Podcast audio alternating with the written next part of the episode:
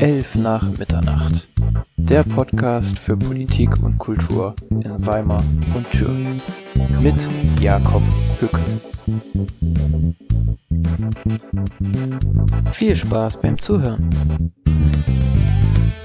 So, und damit herzlich willkommen zu einer weiteren Folge von 11 nach Mitternacht. Und heute machen wir mal etwas, was wir noch gar nicht gemacht haben, aber schon häufig angekündigt haben. Wir kümmern uns mal um ein Wahlprogramm und zwar das Wahlprogramm der SPD. Das kann ich aber nicht alleine machen. So versiert bin ich dann doch nicht. Deswegen habe ich mir jemanden eingeladen, von dem ich denke, dass er das eigentlich ganz gut bewerten kann. Er ist der Vorsitzende der Jusos in Thüringen. Hallo Oleg Schewtschenko. Hallo, Grüße in die Runde.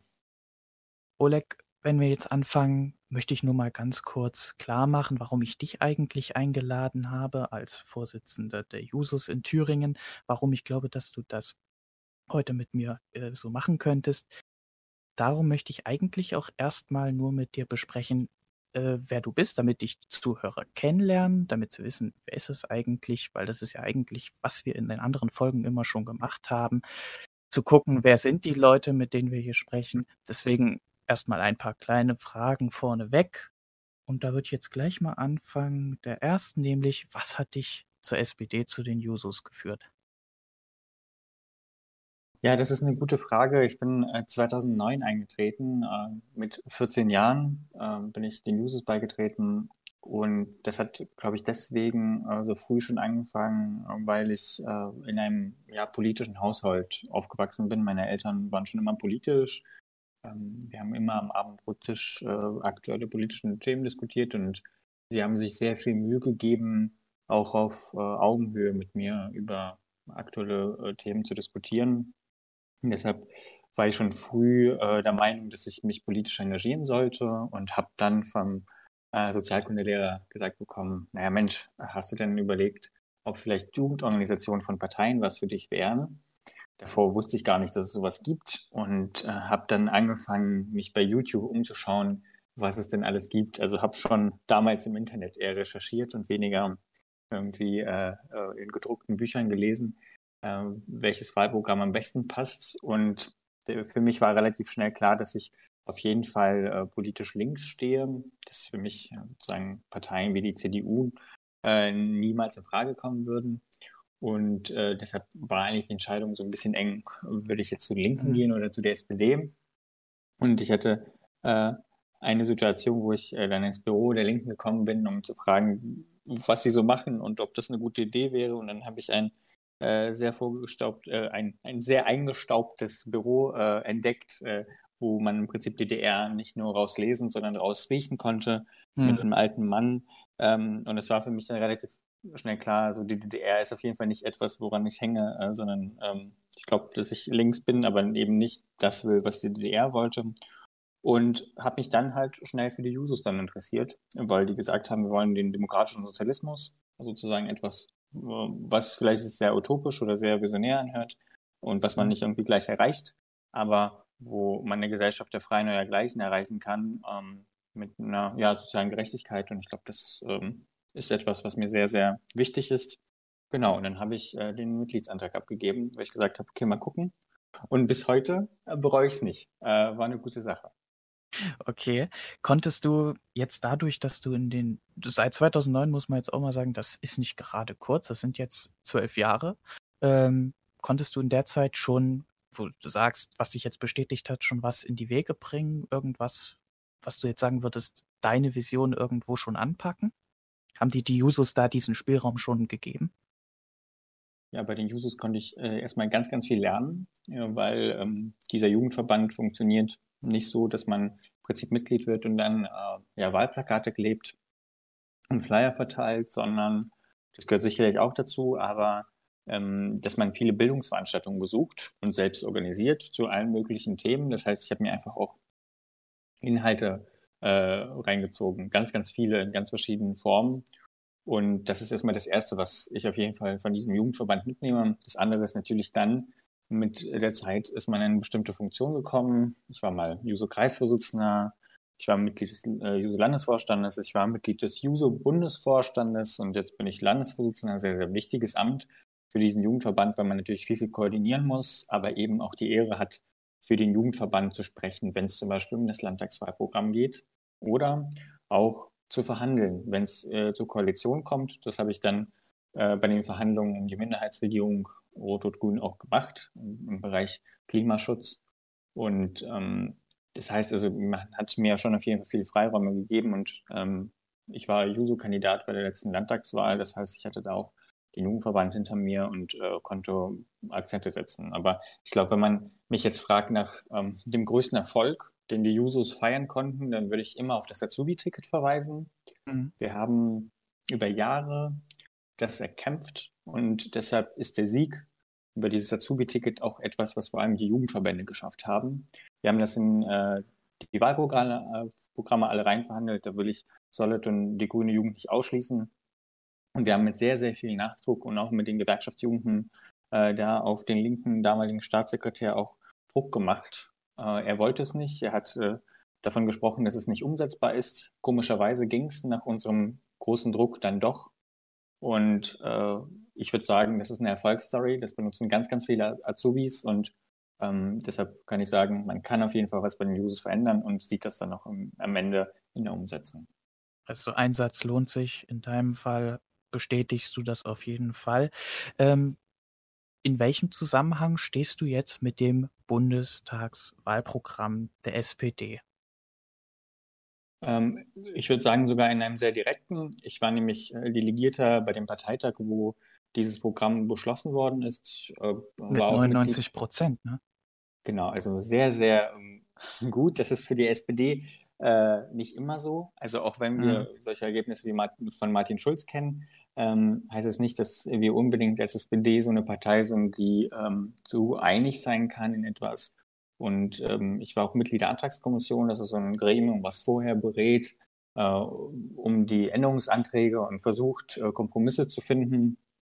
Das heißt, ich war da schon sehr intensiv dann vor allem in der Enderstellung ähm, des Wahlprogramms beteiligt.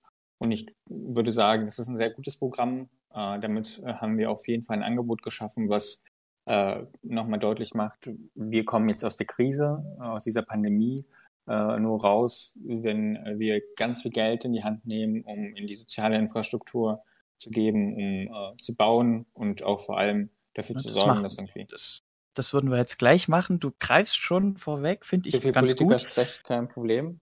Ja, nee, wir, wir, wir machen das ja schon noch, ne? Aber ähm, wir wollen das ja ein bisschen aufbereitet machen, denn es ist nicht so, dass man sich einfach mal an einem, sagen wir mal, jetzt am See setzen kann und das einfach mal so in einem Rutsch wegliest. Das sind 66 Seiten, auf denen ihr das jetzt konzentriert gemacht habt, was ihr wollt. Und da steht eine Menge drin. Ähm, wollen wir jetzt gleich anfangen oder wollen wir vielleicht noch über die 96,2 Prozent für Olaf Scholz als Kanzlerkandidaten sprechen? Also ein bisschen weniger als das Wahlprogramm, aber doch mit, äh, sagen wir doch dafür, dass er nicht ganz unumstritten vielleicht war, dann doch ein ziemlich überwältigendes Ergebnis für einen Kanzlerkandidaten. Ja, klar. Also das ist natürlich äh, auf den ersten Blick seltsam, dass man als Juso, als linker Juso da jetzt äh, für Olaf Scholz wirbt. Mhm. Aber ich habe da eigentlich gute Gründe für. Ich würde sagen, dass äh, er schon noch mal in der Krise für mich ganz eindeutig gezeigt hat, äh, wie seine politische Leitlinie jetzt in den nächsten Jahren auch aussehen kann. Ähm, jetzt deutlich gemacht, dass es geht. Ich nenne ein paar Beispiele. Er hat die äh, schwarze Null äh, im Prinzip erledigt und äh, hat mhm. kräftig investiert, hat ähm, ganz klar aufgezeigt, äh, wie wir miteinander besser leben können. Von ihm kommt äh, der Vorschlag, äh, den Mindestlohn auf 12 Euro zu erhöhen, auch schon vor Corona. Ich glaube, mhm. auch das ist eine sehr wichtige sozialpolitische Maßnahme, insbesondere hier im Osten. Also ich komme ja aus dem Mund-Steinig-Kreis. Hier sind sehr, sehr viele Leute auf Mindestlohnniveau. Ähm, mhm. Und das ist für mich ein Unding. Also allgemein ein Unding. Mindestlohn ist nur eine Lohnuntergrenze, aber eigentlich kein guter Lohn. Und wir müssen jetzt schauen, dass wir den auf jeden Fall so heben, dass man die Altersarmut verhindert und Deshalb würde ich sagen, gibt es einige gute Gründe, um zu sagen, Olaf Scholz ist ein guter Kanzlerkandidat, der hat die Regierungserfahrung, äh, die er jetzt ähm, mitbringt äh, für dieses Amt. Und wenn ich mir die Konkurrenz angucke, dann bin ich mir eigentlich guter Dinge, dass es ein guter Kandidat ist. Gut. Dann kann man loslegen. Ähm, ihr fangt an, ihr habt eine fünfpünktige Gliederung. geht im ersten Punkt Zukunft, Respekt, Europa. Zweitens eine lebenswerte Zukunft. Drittens eine Gesellschaft des Respekts. Viertens ein souveränes Europa in der Welt. Und fünftens Zukunft, Respekt und ein solidarisches Europa, Leitgedanken für ein neues Jahrzehnt. Was da rauskommt, ist, dass ihr ziemlich viel auf die Werte äh, Respekt, Zukunft und Gesellschaft abzielt. Ne? Das, gesamte Pro, äh, das gesamte Programm heißt ja auch noch Zukunftsprogramm und ist überschrieben mit aus Respekt vor deiner Zukunft. Ähm, was ist jetzt wichtiger? Respekt, Zukunft, Europa oder ist das alles ein Konglomerat? Ja, das hängt ja miteinander zusammen. Ich würde gar nicht so viel irgendwie daraus lesen, was wichtiger, was weniger wichtiger ist. Ein Wahlprogramm ist ja allgemein äh, schon eine sehr verkürzte Form von ganz vielen guten und wichtigen Dingen. Und ähm, ich glaube, man kann auch vieles parallel machen. Das heißt, äh, mhm. es gibt natürlich Prioritäten, aber man kann auch vieles parallel machen. Sollte man auch. In so einer globalisierten Welt kann man sich nicht nur irgendwie auf ein äh, Thema fokussieren und sagen, ja, dann wird schon der Rest auch mitlaufen und wir machen es ein bisschen später, sondern wir merken ja gerade auch jetzt in der Corona-Pandemie, wo wir Lockdown beschlossen haben mhm. oder bekommen beschlossen haben. Ich habe jetzt selbst nicht beschlossen und äh, dann die Umsetzung äh, irgendwie da war und wir mitbekommen haben, was eigentlich es alles für Berufe gibt, wo man sie nicht berücksichtigt hat im Gesetz, wo man dann nachbessern musste, was es äh, alles für Lebenssituationen gibt von Menschen, die man nicht berücksichtigt hat. Und ähm, deshalb ist Politik anders geworden. Politik ist viel komplexer und ähm, es ist hier halt wichtig in diesem Programm, was, glaube ich, uns als SPD da wichtig war, zu sagen, wir wollen nicht nach hinten schauen, gucken, was war in der Vergangenheit, sondern wir wollen eben nach vorne, weil sich die Welt so wandelt, dass man eben mit äh, den Antworten von gestern leider keinen Morgen machen kann. Okay. Und deshalb ist äh, die Zukunft, glaube ich, schon ein wichtiger Begriff. Ihr fangt auch gleich in dem Programm, ich bin jetzt unter Punkt 1.0, Zukunft, Respekt, Europa, gleich mit einer ähm, ja, Bestandsaufnahme an. Sagt, was alles schief läuft. Zum Beispiel Arbeit und Wohlstand müssen für morgen gesichert werden. Da geht man auch gleich da rein, dass es Ungleichheiten gibt. Demokratischer Wandel, dass es man da auch wieder Probleme in der Demokratie hat. Und das alles kommt so rüber, als ob die SPD das alles schon so lange weiß. Aber dann bleibt so die Frage, warum warum gibt es die Probleme? Ne? Also das stellt sich mir gerade so heraus. Gerade der erste Teil beschreibt sehr viel und sagt, das ist bewusst, aber was wurde, warum wurde da noch nicht? Warum ist, sind die gerade die Probleme? Ne? Das ist so ein bisschen die Frage, die sich mir stellt. Ja, es gibt ja immer neue Probleme und das kommt natürlich hinzu, aber es gibt Probleme, die man immer noch nicht gelöst bekommen hat, weil die Mehrheitsverhältnisse so sind, wie sie sind. Man kann natürlich uns vorwerfen und sagen, hey Leute, ihr habt jetzt wirklich zwölf Jahre mitregiert, ne? warum ist jetzt die Welt nicht perfekt aus eurer Sicht? Ähm, erstens glaube ich nicht, dass es sinnvoll ist zu sagen, die Welt ist perfekt, wir müssen gar nichts dran ändern, sondern es gibt immer etwas zu verändern. Äh, es sind doch nur vier Jahre, also eine Legislatur, man kann da nicht alles mhm. stemmen.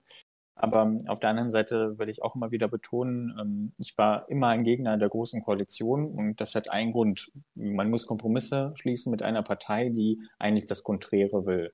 Während man sagt, wir wollen den Mindestlohn, hat die CDU ganz, ganz lange gesagt, dass es der Wirtschaft schaden wird, äh, als wir darüber geredet haben, ähm, die Rente äh, anzugleichen zwischen Ost und West äh, ging das auch nicht, weil wir würden ja zu viele Sozialausgaben machen. Die CDU Hamburg äh, sagt gerade, wir müssen genau da an der Rente wieder ein bisschen kürzen. Wir müssen das Renteneintrittsalter ändern. Das sind vielleicht jetzt nicht die großen Themen für junge Menschen, aber in mhm. vielen, vielen Jahren wird es der Fall sein und vor allem gucken wir uns unsere Großeltern an und denken, na ja, ist es schon ein Thema. Und das ist zum Beispiel ein äh, Thema, was ja hier auch aufgegriffen wird, dass wir gucken wollen, wie wir sozialen Zusammenhalt stärker machen können. Und der wird nicht stärker, wenn die Union weiterhin an diesem Kabinettstisch sitzt, sondern die wird nur dann stärker, wenn die SPD viel stärker wird und dann mit anderen Koalitionspartnern ähm, ja, das umsetzt, was sozusagen viele Fragestellungen sind. Du hast ja angesprochen, es ist die Frage von Demografie, es ist die Frage auch der Demokratie, aber vor allem haben wir jetzt, glaube ich, sehr in diesem Programm auf diese Frage der Ungleichheit äh, fokussiert, weil die ist immens hoch, die steigt auch. Ähm, die Schere zwischen Arm und Reich wird immer weiter auseinanderklaffen. Das äh, zeigen uns alle möglichen Prognosen und genau da müssen wir ansetzen. Okay. Ähm, wir fangen, weil das thematisch auch ziemlich gleich am Anfang steht, mit dem Klimawandel an. Da steht gleich im, im irgendeinem der ersten Absätze, wir wollen den Klimawandel bewältigen. Das war jetzt so eine, so eine Formulierung, die mich erstmal stutzig werden ließ, nämlich auf die Frage hin, denkt die SPD, dass man den Klimawandel überhaupt noch aufhalten kann oder dass man eigentlich jetzt nur durch die Formulierung vollziehen, äh, bewältigen, nee, Entschuldigung, wir wollen den Klimawandel bewältigen, äh, einfach so ein bisschen schon ja, vor diesem Faktum kapituliert hat und jetzt so das Beste aus dieser Situation versucht zu machen. Ja, ich glaube, es ist schon eine sehr verzweifelte Situation. Nicht, weil die SPD verzweifelt ist, sondern weil die Lage verzweifelt ist. Weil wir auch wissen, dass äh, das keine Aufgabe nur für Deutschland ist, sondern weltweit eine Aufgabe ist. Machen dort überhaupt internationale Partnerinnen und Partner dort mit? Deshalb mhm. ist es mhm. natürlich eine schwierige Frage. Nichtsdestotrotz müssen wir genauso, wie wir es bei der Atomenergie gemacht haben, also beim Ausstieg aus der Atomenergie, auch alles dafür tun, dass Deutschland dort eine Vorbildrolle spielt. Und ähm, wir haben auch, das muss ich sagen, als Juso sehr viele Bauchschmerzen mit diesem Kapitel gehabt. Das ist ja auch in der Debatte deutlich geworden und wird ja auch im Nachgang an diesem Programm auch kritisiert, dass man äh, sagt, na ja, die Ziele sind ja jetzt aber nicht so ambitioniert. Ne? Mhm. Und ihr hättet ja auch ambitionierter sein müssen. Ähm, stimmt, wir haben uns aber darauf äh, einigen können, dass wir eben äh, Begriffe wie spätestens ähm, eingefügt haben bei den Zahl Jahreszahlen. Und wie gesagt haben, wir wollen äh, die Debatte über die Jahreszahlen nicht so groß machen wie die Debatte, welche Instrumente wir eigentlich nutzen, damit es so schnell wie mhm. möglich geht. Ähm, wie wir irgendwie äh, dafür sorgen können, dass die Ziele äh, von Paris 1,5 Grad äh, wirklich auch schaffbar sind. Und das geht nur dann, wenn wir so viel wie möglich an Zukunftsinvestitionen tätigen. Ne? Das bedeutet, dass wir eben in erneuerbare Energien viel, viel mehr Geld äh, investieren, dass wir in alternative Formen äh, von erneuerbaren Energien mhm. zur Windenergie investieren, ähm, also zu, un, unter anderem Geothermie, Solarthermie, und so weiter, weil das sind Dinge, die sind leider verschleppt worden. Ich erinnere nur an dieses absolute Desaster aus dem Bundeswirtschaftsministerium, wo man die Abstände zwischen den Windkraftanlagen ähm, erhöht hat und damit mhm. quasi eine extrem große Anzahl an, an potenziellen Windkrafträdern nicht äh, gebaut werden konnte. Und genau das sind nichtsdestotrotz, nichtsdestotrotz hat aber auch die SPD seit äh, zwei Legislaturperioden das Umweltministerium, ne?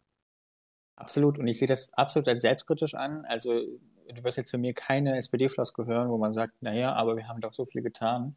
Klar, wir haben eine Menge nicht getan und das war auch am Anfang, muss ich auch selbstkritisch sagen, auch in der SPD sehr schwierig, das mehrheitlich durchzusetzen, mhm. weil Volkspartei, äh, weil auch die Frage von Autoindustrie für so eine Arbeiterinnenpartei wie die SPD natürlich eine ganz, ganz große Rolle spielt, weil dort ganz viele mhm. Leute arbeiten und man natürlich diese Wende auch vollziehen muss und man muss die Leute mitnehmen und das dauert leider viel zu lange. Das ist natürlich für eine grüne Partei, die gar nicht diese Base hat, ne? die gar nicht diese Geschichte mit äh, den ganzen großen Betrieben und äh, der Solidarität mit den Gewerkschaften und so hat, natürlich viel einfacher zu sagen, Leute, wir sind doch, also wir haben kein Problem, dieses Ziel auszudrücken. Weil wenn wir das in der SPD früher gesagt haben, dann kamen die ersten Gewerkschaftssekretäre und haben gesagt, Leute, ihr seid doch ähm, sozusagen für eine gute Arbeitsmarktpolitik, da könnt ihr sowas nicht fordern.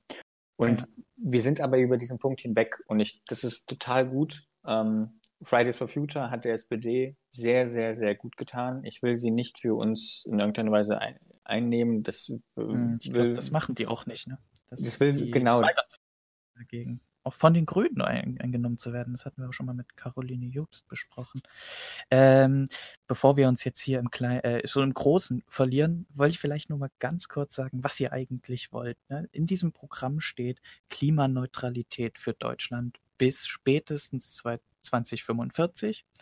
Der Klimaschutz wird massiv ausgebaut, da werden Investitionen versprochen, also massiv wirklich, dass er auch als Jobmotor dient, in Zusammenarbeit mit auch mit dem European Green Deal.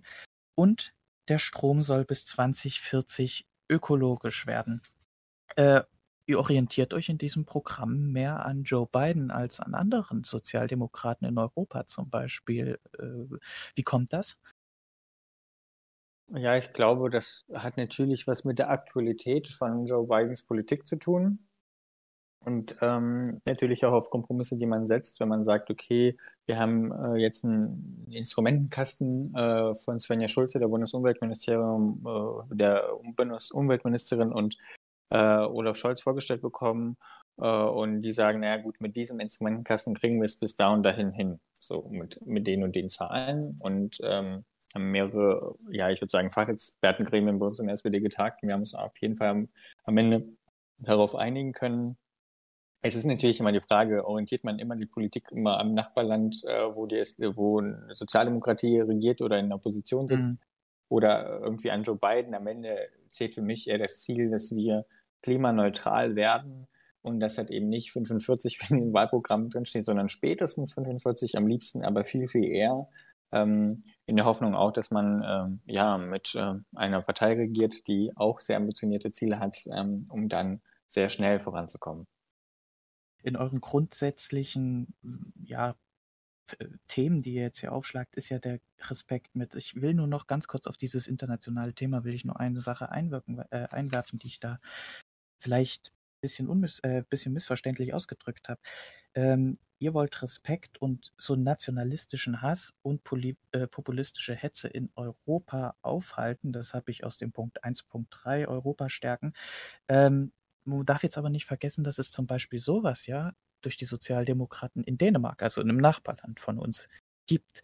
Und auch wenn man sich jetzt mal vielleicht nächstes Jahr, glaube ich, die Präsidentschaftswahl äh, in Frankreich ansieht, wo ja Le Pen, Marine Le Pen, äh, schon ganz schön ähm, na, gute Chancen eigentlich aufs Präsidentenamt hat, werden diese Chancen, so in Europa stärker und äh, ja, sozialer auszubauen, ja eigentlich nur von euch so richtig vorangetrieben, oder? Ja, zumindest der Grund, äh, warum wir es machen, ist ja weniger, weil ähm, wir sagen, das ist etwas Schönes und ist ein Alleinstellungsmerkmal der SPD, sondern weil das viel mit unserem Grundwertekonzept äh, ähm, zu tun hat. Ähm, und zwar zu sagen, wir wollen keine Grenzen zwischen Nationalstaaten haben.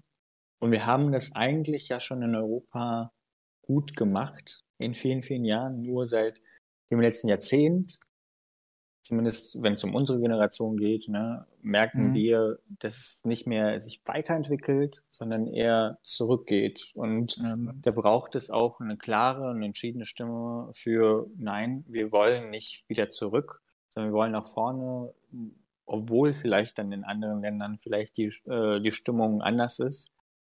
Und ich meine, am Ende ist es ja auch so, auch äh, eine Wahl in Deutschland kann äh, viel äh, dazu beitragen, dass vielleicht in anderen Ländern Kompromisse sich verschieben und mhm. äh, wir neue Kompromisse schließen können und äh, die Hoffnung sollte man nicht aufgeben. Also zumindest wäre die Quintessenz, wenn wir es nicht reingeschrieben hätten, eher zu sagen, wir kapitulieren vor irgendwelchen komischen Kräften in anderen Ländern und das wollen wir eben nicht tun, sondern ganz offensiv nach vorne schauen.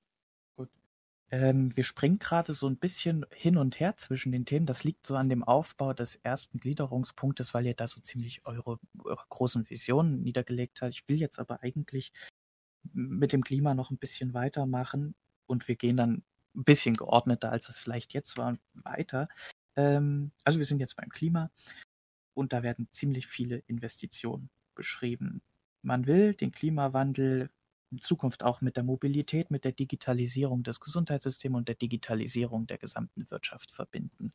Wo mir das so ein bisschen, was mir da so auffällt, ist, du wirst das vielleicht auch aus kommunalpolitischer Sicht bestätigen können, wie lange Bauplanung und Bürokratie beim, beim Feststellungsverfahren dauert, dass sowas bis 2040 in Deutschland, ist das überhaupt möglich?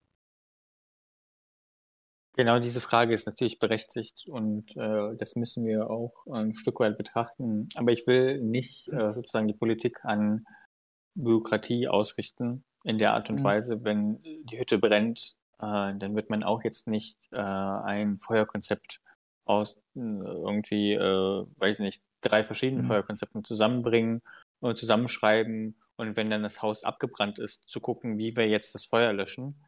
Ähm, mhm. Deshalb müssen wir auf jeden Fall dafür sorgen, dass es schneller geht, dass ähm, man schneller auch äh, äh, Erneuerbare aufstellen kann. Ich meine, es fängt ja nicht nur bei solchen großen Windkraftanlagen an, sondern wir wissen, mhm.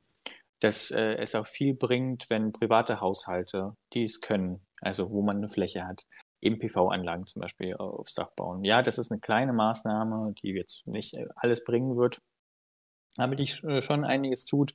Und da braucht man kein Verstellungsverfahren, da braucht mhm. man einfach nur gute Anreize. Wir haben in Thüringen mit dem Solar Invest einen sehr guten Anreiz geschaffen. Das ist ein Förderprogramm, mit dem sozusagen sich jeder Private äh, äh, da so eine PV-Anlage am Dach fördern lassen kann. Die Gelder sind jetzt schon wieder alle, obwohl wir nicht mal die Hälfte des Jahres äh, geschafft haben.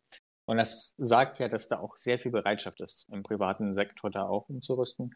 Und sowas müssen wir auch mitnehmen. Natürlich ist es total schwierig, in so einem bürokratiefanatischen Land wie Deutschland äh, absolut schnell etwas umzusetzen. Aber nochmal, es ist eine Krisensituation. Wir müssen mit dieser Krisensituation auch so umgehen und schnell handeln. Und das bedeutet auch, im Zweifel Gesetze zu ändern, um Verfahren zu beschleunigen. Ähm, mhm. Das ist natürlich hier drin in dem Programm jetzt nicht klar explizit erwähnt. Man könnte es nochmal reinschreiben, aber ähm, am Ende geht's nur dann mit den Zielen weiter, wenn man auch bestimmte Verfahren, die du auch schon angesprochen mhm. hast, beschleunigt. Ähm, ja, Anstrengungen. Ich habe gestern noch mal nachgeguckt. Deutschland ist für 1,93 Prozent der weltweiten CO2-Emissionen zuständig. Lohnt sich das überhaupt? Das ist die gleiche Frage, die wir uns gestellt haben, als wir aus der Atomenergie aus, äh, rausgegangen sind. Die Vorteile mhm. waren super günstig und mhm. es ist ja schon da. Also wir haben diese hohen Fixkosten schon getätigt. Lasst uns doch einfach noch ein paar Jährchen warten. Und es ist CO2-neutral. Also ist CO2-neutral, stimmt. Mhm. Absolut. Ähm, und man hat ja sogar einen Ausstieg aus also dem Ausstieg äh, dann in Deutschland gehabt mit Angela Merkel und der FDP. Mhm. Äh, und ist dann nach, äh, erst nach äh, einer äh, krassen Katastrophe in Japan dazu gekommen zu sagen, oh, vielleicht ist es ja doch keine gute Idee, mhm. äh, weil wir sitzen ja vielleicht wie auf einer Bombe, äh, gerade ja. hier in Deutschland.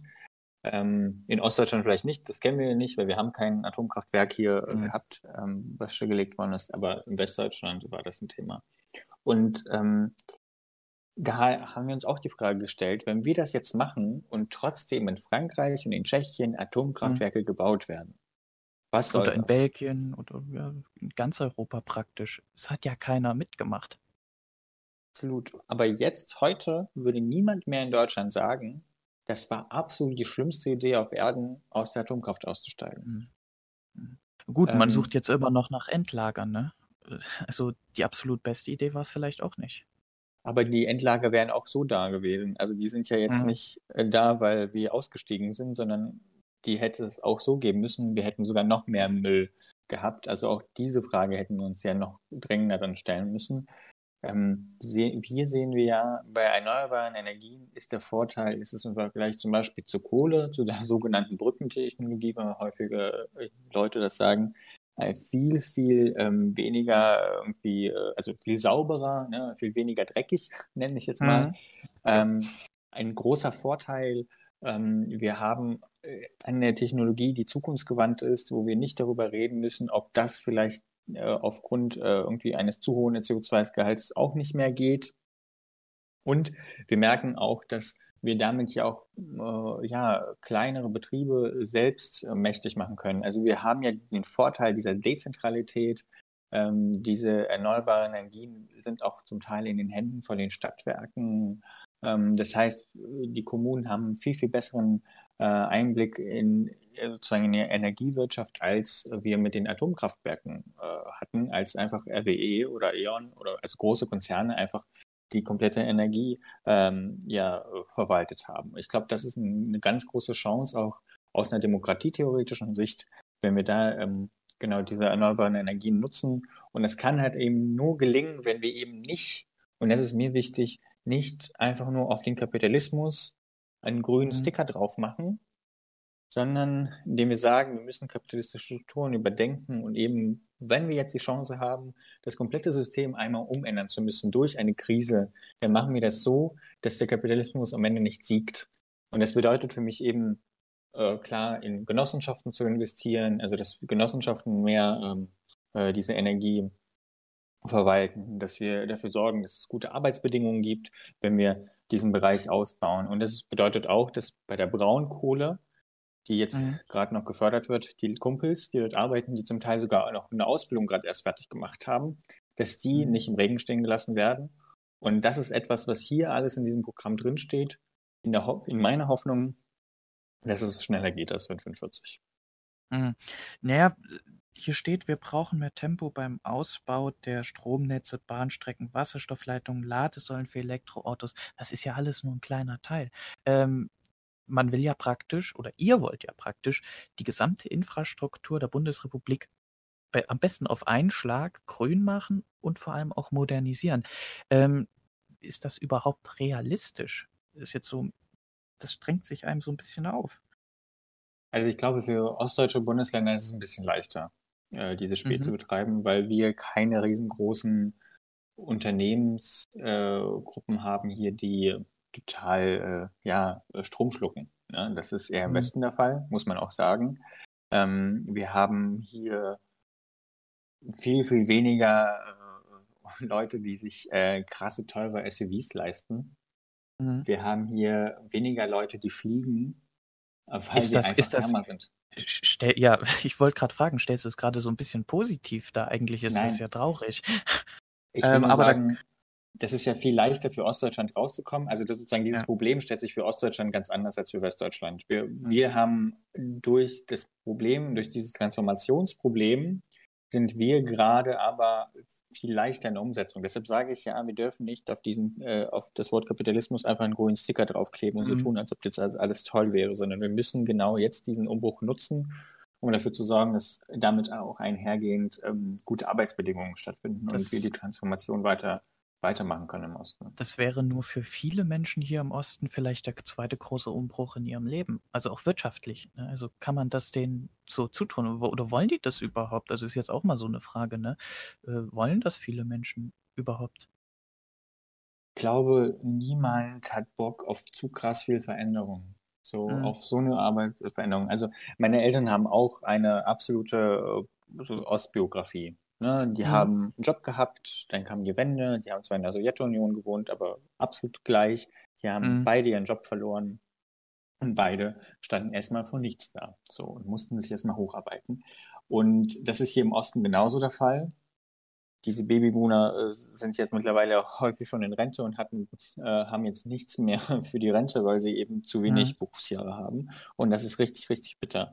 Und wir sollten das auch gar nicht äh, irgendwie wegdiskutieren. Nur wir müssen auch sehen, dass ähm, wir können ja nicht einfach diese Transformation nicht einfach so liegen lassen, weil wir sagen, okay, das ist jetzt für uns alle zu schwierig, sondern das wird uns ja einholen. Also das Klima verhandelt ja mit uns nicht und sagt, hm. na gut, dann mache ich ja ein Jahr später erst irgendwie den nächsten Meilenstein, wo dann ähm, die ersten Seuchen äh, in bestimmten Ländern ausbrechen und so weiter. Ich meine, über solchen müssen wir uns, glaube ich, jetzt Weltbevölkerung jetzt keine ja. Gedanken mehr machen. Wir wissen alle, was das bedeutet. Ähm, und das ist so ein Problem. Und deshalb glaube ich, funktioniert es nur, wenn wir auch kräftig investieren, weil was wir nicht machen können, ist zu sagen, wir werden jetzt einfach diese Transformation machen und wie die kleinen Leute das mhm. bewältigen, das ist uns total egal, sondern ähm, also wir reden dann nur mit den Konzernen, die stellen alles um und dann gibt es noch eine Prämie für die Konzerne und dann ist alles fein und dann sind wir da schon umgestellt und dann steigt halt der Strompreis um, um eine riesengroße Menge und dann fahren halt eben keine Autos mehr äh, und so weiter. Das wird nicht so funktionieren. Also Klimaschutz sozial. Ähm, das geht, hat hier ziemlich viele Auswirkungen, also Ausprägungen in diesem äh, Programm. Zum Beispiel sollen die ganzen Wohnungen modernisiert werden, aber die Kosten dafür soll der Vermieter tragen. Ähm, da ist jetzt eine, auch wieder so eine Frage. Am Ende ist doch derjenige, der die äh, Miete renoviert, der entscheidet doch, wen er dann auch als Mieter akzeptiert. Und jemand, der gerade eine sauteure äh, Sanierung vornehmen musste, wird der sich äh, sozial, sagen wir es jetzt, wie es ist, benachteiligte Menschen nehmen als Mieter oder wird er sich vielleicht die Gutverdiener nehmen, die vielleicht gar nicht so häufig in seinem, äh, in seiner Mietwohnung sind? Ähm, ist das, passt das? So, äh, logische Schlussfolgerung, das ist ja Realität. Wir merken vor allem in den Innenstädten auch im Osten, äh, mhm. es werden ganz viele schöne Villen gekauft. Beispiel Erfurt, Beispiel Weimar, Beispiel Jena, von privaten Investoren aufgekauft. häufig ist es schon im, im, Besitz von Westdeutschen, die es 1990 oder so gekauft haben, mhm. also 91 gekauft haben, ähm, äh, für, für nichts, für ein paar Cents.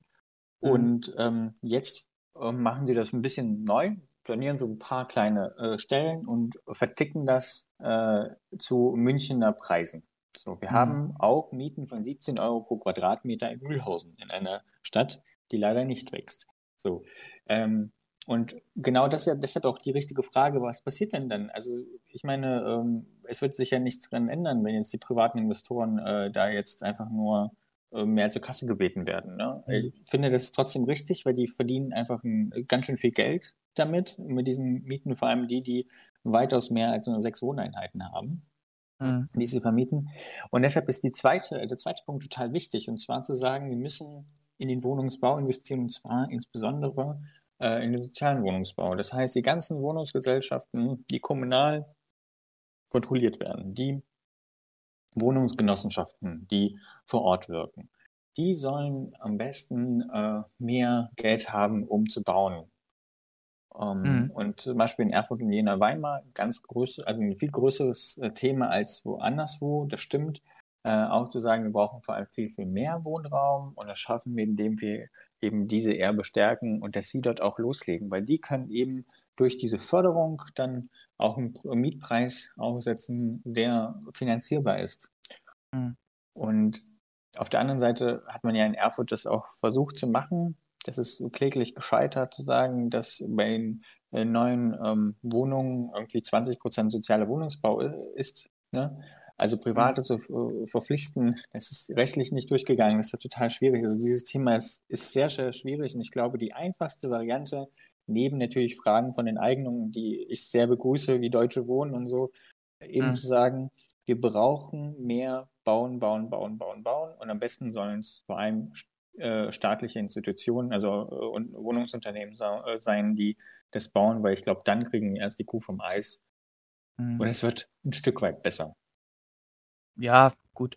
Die Sache, also fällt mir immer nur wieder auf, denn es gibt jetzt wieder ein großes Problem. Du sagst bauen, bauen, bauen und der Bausektor ist einer der wichtigsten CO2-Emittenten in Deutschland auf, auf, der ganzen Welt. Also ist nicht eher sanieren und dann dafür zu sorgen, dass es, sagen wir, ähm, dass Wohnungen vermietet werden müssen und nicht halt kein Leerstand geben muss. Wäre das nicht vielleicht die sinnvollere Herangehensweise, weil ich glaube, vielleicht haben wir sogar genügend Wohnungen in Deutschland, schon, nur die meisten sind halt nicht, ähm, sind halt preislich nicht gebunden, sind zu teuer oder sind aus strategischem Leerstand in den Innenstädten, würde ich jetzt mal sagen, in München, sind vielleicht nicht in der Innenstadt am äh, Ludwig-Maximilian-Straße oder am Odeonsplatz auch wirklich vermietet. Ne? Ist das nicht vielleicht eher ein anderer Weg?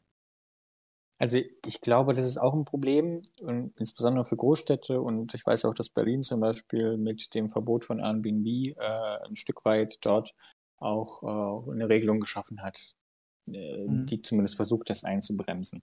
Ich glaube aber, dass es nicht ähm, also einfach zu beantworten ist, dass man genügend Wohnraum hat. Ich glaube schon, dass es eigentlich theoretisch auf, also jetzt nur anhand einer Zahl, man sagen könnte, eigentlich bräuchten wir nicht mehr Wohnungen oder nicht wirklich mhm. viele. Aber es ist so, dass die Menschen sich eben anders bewegen. Die wollen halt nicht äh, mehr im ländlichen Raum zum Teil wohnen, die wollen in die Stadt ziehen, die wollen im Vorort wohnen. Die wollen halt nicht dort wohnen, wo gerade Wohnungen sind. So, das ist eigentlich die Quintessenz. Mhm. Und ich finde es halt schwierig, dann von oben herab zu sagen, na ja, lieber äh, Max Müller, es ist zwar schön, dass du gerne nach Berlin ziehen möchtest, aber da gibt es leider keine Wohnung für dich, deshalb musst du jetzt äh, in irgendwie äh, München bleiben. So. Mhm. Ähm, das ist halt für mich keine äh, Zukunftsvision. Also ich finde schon, dass wir mobil sein sollten als Menschen, dass wir frei entscheiden sollten, wo wir wohnen. Um, und deswegen brauchen wir schon Wohnungsbau. Was wir aber gleichzeitig auch machen müssen, ist, die Versiegelung aufzuheben, also dort, wo es nicht mehr gebraucht wird, wieder mehr Grün zuzulassen ähm, und daran zu arbeiten, dass wir diese hohe Versiegelung, die wir in mhm. Deutschland haben, und die wächst ja im Prinzip pro Tag um ganz viele Hektar, dass äh, wir die, also der irgendwie entgegensetzen, dass wir anfangen, immer mehr rückzubauen, was wir wirklich nicht brauchen. Und Hand, Hand aufs Herz, vor allem als Thüringer wissen wir, da gibt es sehr, sehr viel Potenzial. Ja. Ähm, 2030 sollen mindestens 15 Millionen Pkw in Deutschland voll elektrisch fahren. Kein Hybrid, voll elektrisch. Für 15 Millionen Wegen, also da muss man innerhalb von neun Jahren wirklich hier die Infrastruktur auch schaffen. Also wie soll das denn gehen? Wir merken zumindest in der Retrospektive, wie sich die E-Ladensäulen äh, und äh, ja, der Kauf von Elektroautos entwickelt und der steigt mhm. gerade sehr rapide an. Mhm. Äh, also man merkt die ersten Anzeichen davon, dass ähm, die ganzen Förderungen äh, für private Personen, aber insbesondere auch für größere Institutionen oder Unternehmen, dass sie langsam wirken. Das sind zum mhm. Beispiel große Abnehmer wie große Stadtverwaltungen, ne? die äh, sind natürlich auch unter politischem Zugzwang, Gott sei Dank, und steigen zum Teil schon komplett auf Elektro um. Es gibt die ersten Leute, die sich eben auch leisten können, so ein Elektroauto zu fahren. Mittlerweile ist es auch so, beim Neuwagen kann man schon sagen, okay, da gibt es auch einige Automodelle, wo es ähnlich, also wo es fast gleich ist. Mhm. Und ähm, die E-Ladesäulen werden durch eine massive Förderung auch in Thüringen immer mehr äh, irgendwie zum Teil der Stadt. Ich will aber jetzt es nicht beschönigen und so tun, als ob das jetzt alles schon heile Welt ist, mhm. ähm, sondern das ist natürlich eine Kraftanstrengung, aber ich meine, man macht ja Politik nicht, weil man irgendwie gerne rumsitzt und sagt, naja, wir mhm. versuchen jetzt mal ein bisschen was zu machen, sondern müssen schon ambitionierte Ziele setzen. Und ähm, ich glaube, das kann gelingen, aber es hängt mhm. auch davon ab, wie äh, ja sozusagen die Landesregierung auch drauf sind. Also wir dürfen nicht vergessen, dass äh, alleine der Bund nicht alles stemmen kann, sondern es muss auch mit den Ländern gehen. Es müssen auch Förderprogramme vom, äh, von den Ländern geben und wir brauchen am Ende, und das muss man sagen, vor allem die ganzen Stadtwerke, also die ganzen kommunalen Energieunternehmen, das sind nämlich die einzigen sehr, sehr verlässlichen Partner, wenn es um E-Ladestationen geht. Ähm, und die müssen wir abholen, die, die, müssen wir irgendwie viel, viel besser fördern. Das ist mir total wichtig, weil mhm. ich glaube, sonst werden wir es nicht schaffen, äh, dieses ambitionierte Ziel äh, irgendwie in irgendeiner Weise zu packen. Und gleichzeitig hoffe ich, hoffe ich wirklich, dass in den nächsten Jahren, äh, wir haben es ja am Hand des Handys ja gemerkt, wenn es einmal so richtig anfängt, kommt die Innovationsmaschine gar nicht zum Stoppen irgendwie. Und ähm, ich hoffe einfach, dass sich äh, diese äh, Elektroautos nochmal auch technisch so weit entwickeln in den nächsten Jahren, dass das auch viel schneller vorangeht und dass es massentauglicher wird. Es kann nicht, äh, es wird nicht passieren, dass alle Tesla fahren. Davon ja. bin ich sehr überzeugt. Ähm, es braucht deshalb auch klar, also irgendwie genügend äh, Forschungsmöglichkeiten in der Autoindustrie. Ich bin jetzt nicht Fan von zu sagen, wir brauchen noch mehr Geld für die Autoindustrie, weil die hat eigentlich genügend, zumindest sieht man es an den Dividenden, die sie ausschütten. Mhm. Aber ähm, die sind in der Pflicht, so viel Geld wie möglich zu investieren, damit es richtig vorangeht. Weil am Ende ähm, als Betriebswirt äh, lernt man immer im Studium, dass das Ziel eines Unternehmens nicht der Profit ist, sondern die mhm. des Unternehmens.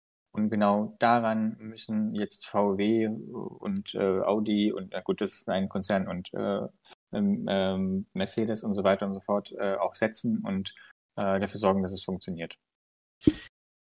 Ein weiteres sehr ambitioniertes Ziel, auch in 2030, ist die digitale Infrastruktur Deutschlands soll auf Weltniveau gehoben werden. Ihr wollt es einklagbar machen, dass man ein Mbit pro Sekunde haben kann. Downloadgeschwindigkeit habe ich mir das hier richtig angestrichen, ja, ne? Das ist auch wieder ziemlich ähm, ambitioniert. Nee, Gigabit. Gigabit, nicht Mbit. Ähm, ein Gigabit pro Sekunde, das ist auch wieder so, so eine ziemlich ambitionierte Sache. Also werdet ihr euch auch irgendwann danach messen lassen, wenn dieses Programm tatsächlich mal so zur Verwendung kommen sollte? Sonst hätten wir es nicht aufgeschrieben. Ich ähm, mache mal da ein Beispiel auf, ähm, der ähnlich das, was ähnlich diskutiert worden ist ähm, vor vielen Jahren. Und zwar ähm, das Recht auf, ähm, auf eine Kindertagesstättenbetreuung. Mhm. Etwas, was wir im Osten gar nicht so richtig verstehen, weil, also als ob jemand hier kein Recht hätte. Ne? Mhm. Genügend Plätze gibt's ja hier. Äh, oder fast überall, zumindest außer vielleicht in Erfurt gerade. Und da hat jeder auch geschrien, oh Gott, das geht nicht, das schaffen wir nicht, so ein Rechtsanspruch. Ähm, jetzt gibt's äh, auch eine, eine weitere, einen weiteren Rechtsanspruch bald auf äh, eine Ganztagsschulbetreuung und so weiter. Und da sind ja auch mhm. Themen, wo wir gesagt haben, wir müssen uns daran messen lassen. Und es funktioniert. Die Kommunen waren dann äh, wirklich auch gezwungen, schnell zu handeln, äh, diese Kita-Plätze zu bereitzustellen. Insbesondere im Westen ist es wirklich ein Problem.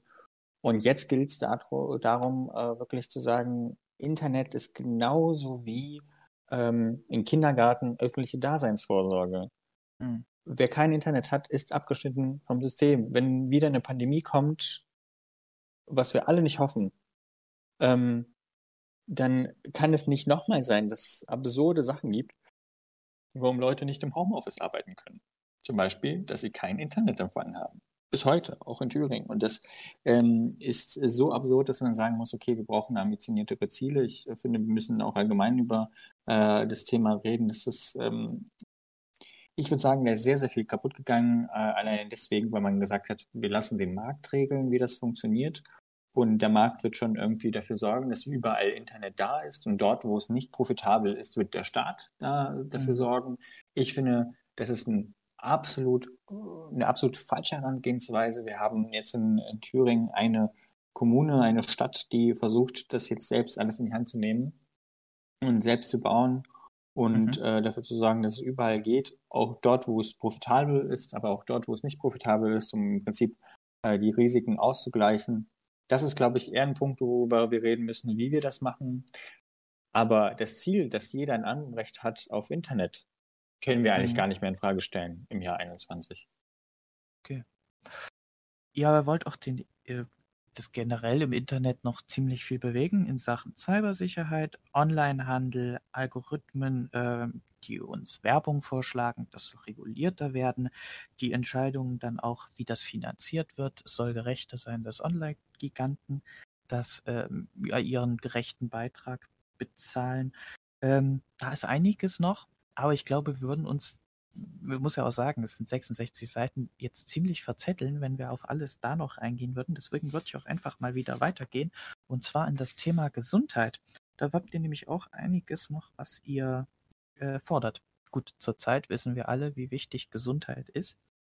Ähm, zum einen fordert ihr, dass man vom äh, Probanden, jetzt zum Beispiel dem männlichen Probanden, mittelgroß, mittelschwer, mittelalt, in, der, in Sachen Pharmazie äh, abweicht und eine, wie sagt man, na, ähm, spezifische Medizin einführt. Das heißt, dass Medikamente direkt am Menschen berechnet werden. Das ist dass sowas auch sehr lange Forschungszeit braucht und auch sehr lange dauert. Ähm, ist euch das bewusst? Ja, das haben ja Expertinnen und Experten auch reingeschrieben, auf jeden Fall. Mhm. Aber irgendwann muss man ja anfangen, um mhm. das vielleicht bildlicher zu machen, nehme ich mal kein Beispiel aus der, aus der Gesundheitsbranche, aber das macht sehr deutlich. Wenn man äh, Tests macht an einem Auto, äh, wie unfallsicher so ein Auto ist, mhm. dann werden die Tests für ein Gurt für ein Airbag immer an dem besagten mittelgroßen äh, Mann gemacht. Mhm. Nie an einer Frau. Das führt dazu, dass eine Frau immer eine höhere, ein höheres Risiko hat zu sterben als mhm. ein Mann. Nur weil die Forschung alleine auf einen Mann zielt und eine Frau komplett ausblendet, als ob sie gar nicht existieren würde. Mhm. Und genau das Gleiche wird in der Pharmazie gemacht, auch in ganz vielen anderen Bereichen. Und das ist ein Problem. Ähm, da kann niemand davon sprechen, dass es irgendwie eine kleine Lappalie ist. Es geht ja hier um Menschenleben äh, und äh, das ist ja eigentlich was Krasses. Ich finde es nach wie vor krass, dass es immer noch der Fall ist. Ne? Wir leben im Jahr 21 und es ist immer noch so, dass Frauen ein Stück weit gar nicht als Menschen respektiert werden oder akzeptiert werden. Es gibt ein bestimmtes ah. Bild von einem Menschen und das schließt eine Frau aus. Und deshalb muss es mhm. endlich reformiert werden. Das ähm, ist sowas von Mittelalter.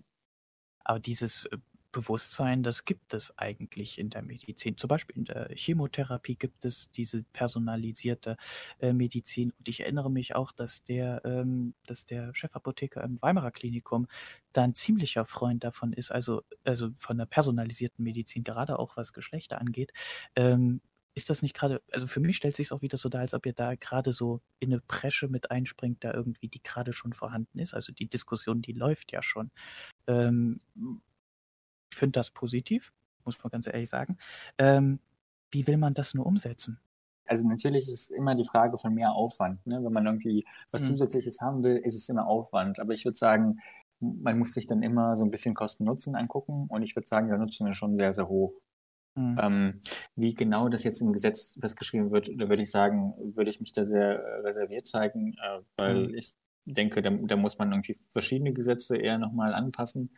Ähm, aber die Quintessenz ist ja zu sagen, wir sind als SPD, und das ist mir sehr wichtig, ähm, auch eine Partei, die aus der Frauenbewegung kommt. Also, ne, wir ja. sind eigentlich die Partei. Mache Juchatsch, ne? Auch schon vorher, ne? Also vor allem Clara Zetkin und so. Es ist, das ist alles, äh, das waren alles Genossinnen. Die sind zwar dann zum Teil in eine andere Partei gegangen, auch einige wieder zurückgekommen nach der USPD-Phase. Aber am Ende sind wir die Partei. Und ich habe ganz häufig das Gefühl, dass in der jetzigen aktuellen Auseinandersetzung, die häufig auch sehr toxisch geführt wird gegenüber der SPD, weil man hat immer die größte Erwartungshaltung an diese Partei und ähm, deshalb immer mit einer Frontalkritik immer Hauptsache gegen die SPD und alles andere ist in Ordnung. So, so ist zumindest meine Wahrnehmung. Siehst du sicherlich nicht objektiv. Und es gibt andere Parteien, die für sich immer groß machen, dass sie die äh, Parteien der Gleichstellung sind. Ich würde mhm. sagen, die sind sicherlich auch gut in den darstellungspolitischen Forderungen, aber das gehört zu unserer DNA und wir werden davon nicht abweichen. Und deshalb glaube ich, dass für uns das ein ganz, ganz hohes Gut ist, auch in jedem Bereich, wo wir nur gucken können, Gleichstellung zu ermöglichen. Okay. Ihr wollt auch eine bessere Bezahlung für die Pflege, eine Bürgerversicherung, eine allgemeine Bürgerversicherung, in die dann auch, ähm, Moment, für alle Zugang zur medizinischen Versorgung, solidarische Finanzierung und hohe Qualität gewährleisten. Ihr steht für gute Arbeitsbedingungen und vernünftige Löhne in der Pflege und Überwindung des Personalmangels. Das System der Fallpauschalen wollt ihr auf den Prüfstand stellen. Naja gut, das heißt jetzt noch nicht abschaffen und ähm, überarbeiten. Notwendigerweise könnt ihr sie dann auch abschaffen. Dann in Krankenhäusern mehr ambulante Behandlungen geben und noch etwas, eine regulierte Cannabisabgabe an Erwachsene in Modellprojekten, also noch kein allgemeines äh, Erlaubnis, Cannabis zu kaufen. Das soll dann nur nicht im Straf, soll jetzt nur nicht strafrechtlich verfolgt werden. Ähm, ist das dann eine Ordnungswidrigkeit oder wie darf ich mir das dann vorstellen, wenn man Cannabis hat, soll, ist es aber nicht erlaubt, es ist aber auch irgendwie nicht strafrechtlich verfolgt. Was ist es dann? Äh, ja, das ist ein Wunderpunkt. Ähm, mhm. Äh, für, für uns Jusos heißt es immer äh, absolute Legalisierung. Ne? Man sollte auf jeden Fall mhm. dafür sorgen, dass man äh, das nur kontrolliert kauft. Also was das Jugendschutzgesetz zumindest angeht. Ähm, logisch, das ist ja beim Alkohol nicht anders. Aber im Prinzip Cannabis so. Aber Alkohol äh, ist ja nicht verboten. Ne? Genau, das meine ich ja. Also, dass man, also wir, unser perfektes Bild von der Cannabis-Legalisierung ist, dass man Cannabis genauso kaufen kann wie Alkohol, kontrolliert. Ähm, also vielleicht nicht in allen Lebensmittelläden, äh, das weiß ich nicht, kommt immer drauf an, äh, wie man wie man es von der Logistik her hinbekommt, aber auf jeden Fall so, dass jeder ähm, Mensch, der äh, volljährig ist, darauf zugreifen kann, ohne strafrechtliche, strafrechtliche Relevanz und vor allem auch dafür zu sorgen, dass, es, dass wir keinen Bürokratieapparat mehr haben, was äh, im Prinzip den ganzen Tag äh, irgendwelche Leute versucht äh, anzuhalten auf der Straße, um zu gucken, ob äh, sie Cannabis dabei haben. Mhm. Um, um B, äh, dafür zu sorgen, dass auch diese Steuerkraft, die wir dann dadurch auch gewinnen, äh, aus dem Schwarzmarkt rauskommt. Ne? Das ist mhm. ja auch gerade im Verborgenen, das ist auch ein Problem. Ich finde, man kann damit viele tolle Dinge finanzieren und vor allem keine Kriminellen. Das wäre ja. auch mal schön. Ähm, genau, und auch ein Ding, es hat auch viel mit der Gesundheit zu tun. Es gibt halt dadurch, dass es einen Schwarzmarkt gibt, ich glaube, das wissen wir alle, das ist jetzt keine Neuigkeit, ähm, mhm. gibt es auch wirklich Qualitätsprobleme. Und deshalb ist so eine äh, ja, wie soll ich sagen, eine Legalisierung dessen auch total gesundheitsfördernd, weil dann ja, äh, die Leute halt halt eben nicht irgendwelchen äh, Scheiß zu sich nehmen, sondern eben wirklich Cannabis. Ähm, mhm. Vielleicht kurz zu der Formulierung, ja, das stimmt, das ist nicht perfekt gelungen. Es äh, ist immer eine Frage von Kompromissen innerhalb der Partei, aber mhm. ich würde sagen, wenn man die SPD wählt, wählt man auch eine Legalisierung äh, mhm. und einen ganz, ganz wichtigen Schritt dahingehend. Das ist mir, glaube ich, da schon wichtig zu sagen, auch wenn es sehr verschwurbelt sich anhört. Ja. Ähm, das sind aber Sachen, ihr habt viel, wollt ihr viel in diesem äh, Gesundheit-Update für die Gesundheit, heißt das ja. Ähm, aber ein paar Sachen sind nicht so richtig geregelt. Zum Beispiel, äh, wie sieht es eigentlich aus mit, mit Medizinstudienplätzen? Soll es da mehr geben? Wie sieht es mit dem Ärztemangel auf dem Land aus? Und Therapieplatzmangel zum Beispiel in der Psychotherapie. Das sind ja auch im Osten reale Probleme. Ich würde jetzt mal sagen, in Mecklenburg-Vorpommern, wie in Brandenburg, wie auch in Thüringen. Ähm, so richtig geht ihr, traut ihr euch da nicht so ran, zumindest an die Studienplätze. Man muss dazu sagen, dass Studienplätze eine Landesangelegenheit äh, sind. Ne? Mhm. Also der, sind aber andere Dinge in diesem Programm auch irgendwie. Also äh, Mobilität und sind ja auch Ähm, Probleme. Ja, Mobilität ist sozusagen, muss man sagen, es gibt äh, extra eine Summe, die äh, der Bund den Ländern zur Verfügung stellt, damit die äh, viel Mhm. mehr Nahverkehrsverbindungen machen und so. Das ist schon Oder- dort sehr, sehr klar. Oder Bildung, digitale Bildung, da geht ihr ja auch drauf ein. Aber jetzt frage ich mich, warum nicht zum Beispiel auf dieses Thema? Mehr, mehr Ähm, Geld zum Beispiel zur Verfügung zu stellen, wäre ja Sache. Man sagt nicht gut, äh, man sagt, man gibt mehr Geld halt für diese Studienplätze, dezentral aus. Das wäre zwar eine Reform, aber man, man könnte es ja machen. grundsätzlich bin ich da bei dir, kann man machen. Ähm, es ist auch so, man muss dazu sagen, mal gucken, was noch, äh, es ist ja nicht alles, äh, dieses Programm aus den 66 Seiten ist am Ende nicht alles. Es ist ja das erste Mal, dass wir ein Programm genommen haben, gesagt haben, wir wollen nicht äh, 300 Seiten schreiben, sondern machen 66 daraus und es gibt dann nochmal äh, zu jedem Themenfeld nochmal längere äh, Beschlüsse, die nochmal Mhm. detailliert auf bestimmte Sachen eingehen. Hier ist sozusagen das Wichtigste kurz und knapp zusammengefasst. Ich bin mir aber nicht sicher, dass bei so einer Ausklappung, wie das jetzt neudeutsch heißt, ähm, bei diesem Wahlprogramm, dass da nochmal eine Rolle spielt, weil ähm, da ist schon der Konsens groß, dass man sagt, naja, die, die Länder müssen auch mal Verantwortung übernehmen. Und ich würde auch sagen, Thüringen macht das ein Stück weit. In Thüringen wird ja gerade äh, versucht, mehr Studienplätze auch zu schaffen. An der Uni Jena. Sie meint Ja, deswegen, Be- Betonung liegt auf versucht. Ne? Es gibt eine Universität, die das macht in Thüringen. es wird doch nicht eine zweite geben, weil wir haben, also das wäre. Ja, nee, nee, nee, nee, das ist das ja gar nicht so das Problem, ne? aber man hat für- für eine Universität in äh, Thüringen, die das macht, aber man hat ja nicht nur Bewerber aus Thüringen, die dann auf diese Universität kommen. Nicht? Das ist ja vielleicht auch gerade mit so das Problem, was ich ansprechen möchte. Klar, Mhm. also also das ist natürlich ein Austausch, wir sind total mobil, ne? Also das äh, ist Mhm. ja allgemein so, in in Jena studieren sehr, sehr viele Westdeutsche und fahren dann auch wieder zurück in den Westen. Ich würde aber sagen, so langsam sollten wir uns davon verabschieden, da versuchen irgendwie so ein Gleichgewicht herzustellen. Was wichtig wäre, ist eher dafür zu sorgen, dass es attraktive Arbeitsplätze gibt. Dann bleiben die Leute auch automatisch dort. Ähm, weil Thüringen schon schön ist und viele Vorteile bietet, halt vielleicht nicht für den Menschen, der sehr urban ist, aber für Leute, die es nicht so interessiert, ob jetzt man irgendwie jeden, jeden eine Nacht um drei Uhr nachts irgendwo noch einen Döner bekommt, das ist, glaube ich, schon etwas.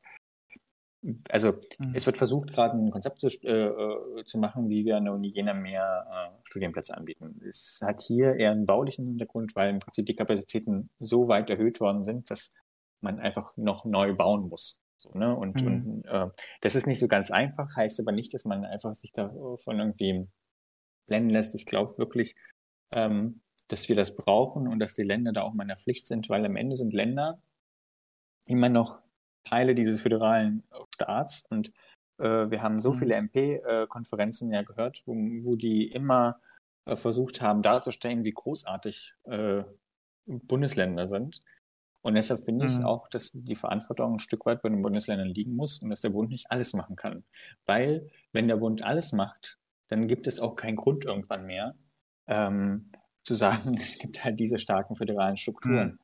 Ähm, wir haben im Wissenschaftsbereich durch die DFG-Mittel und so weiter ja viel Geld, was im Prinzip vom Bund in die Länder fließt, also in, in die Landesuniversitäten und dort wird viel geforscht. Jena kriegt immer sehr viel Geld davon ab.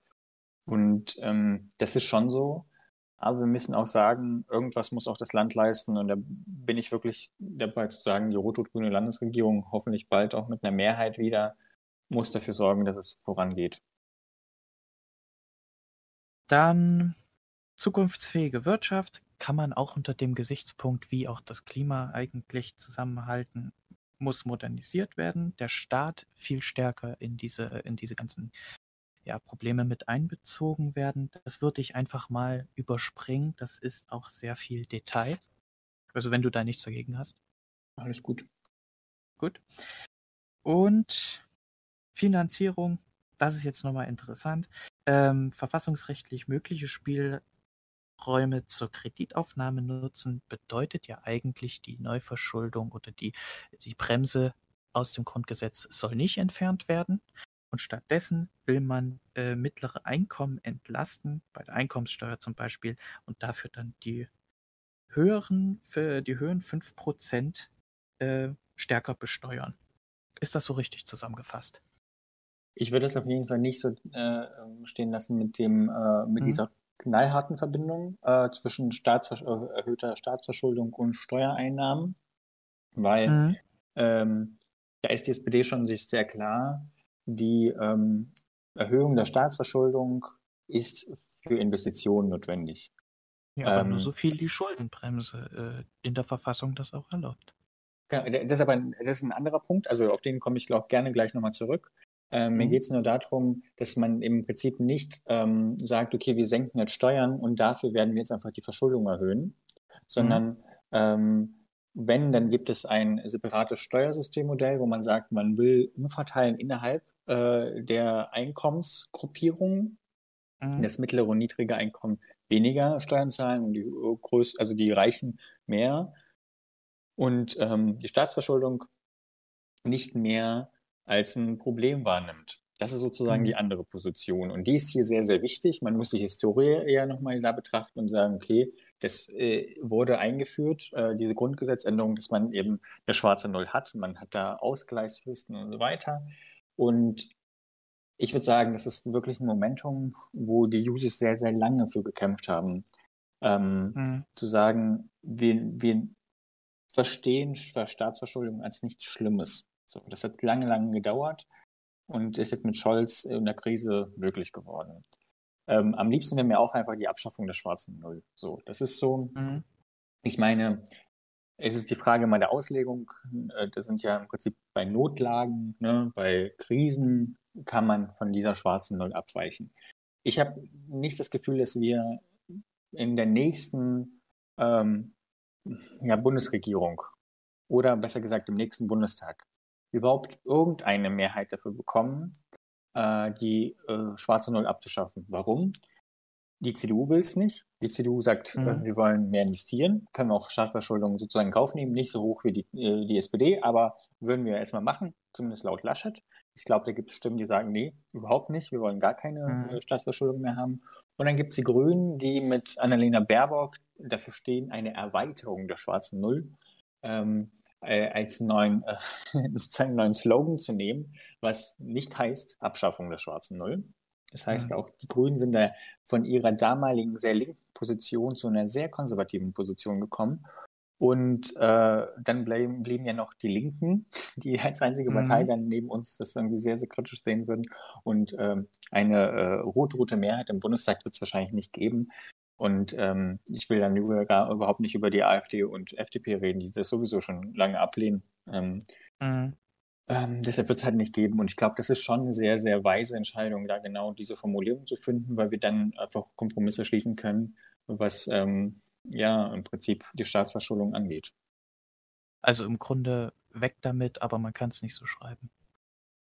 Ja, also am liebsten weg damit, aber wahrscheinlich wird man einfach mhm. in, in, diesen äh, Grenzen der Verfassung arbeiten müssen. Äh, meine Verfassung äh, kann man nicht mit einer einfachen Mehrheit auch ändern. Also das ist schon kompliziert. Ähm, es muss durch den Bundesrat und so. Also ich würde sagen, das ist schon eine sehr gute Formulierung, die wir da gewählt haben, auch wenn ich am Ende als User sagen würde, natürlich am liebsten immer die Maximalvariante.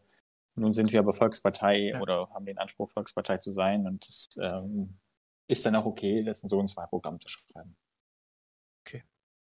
Zur Rente.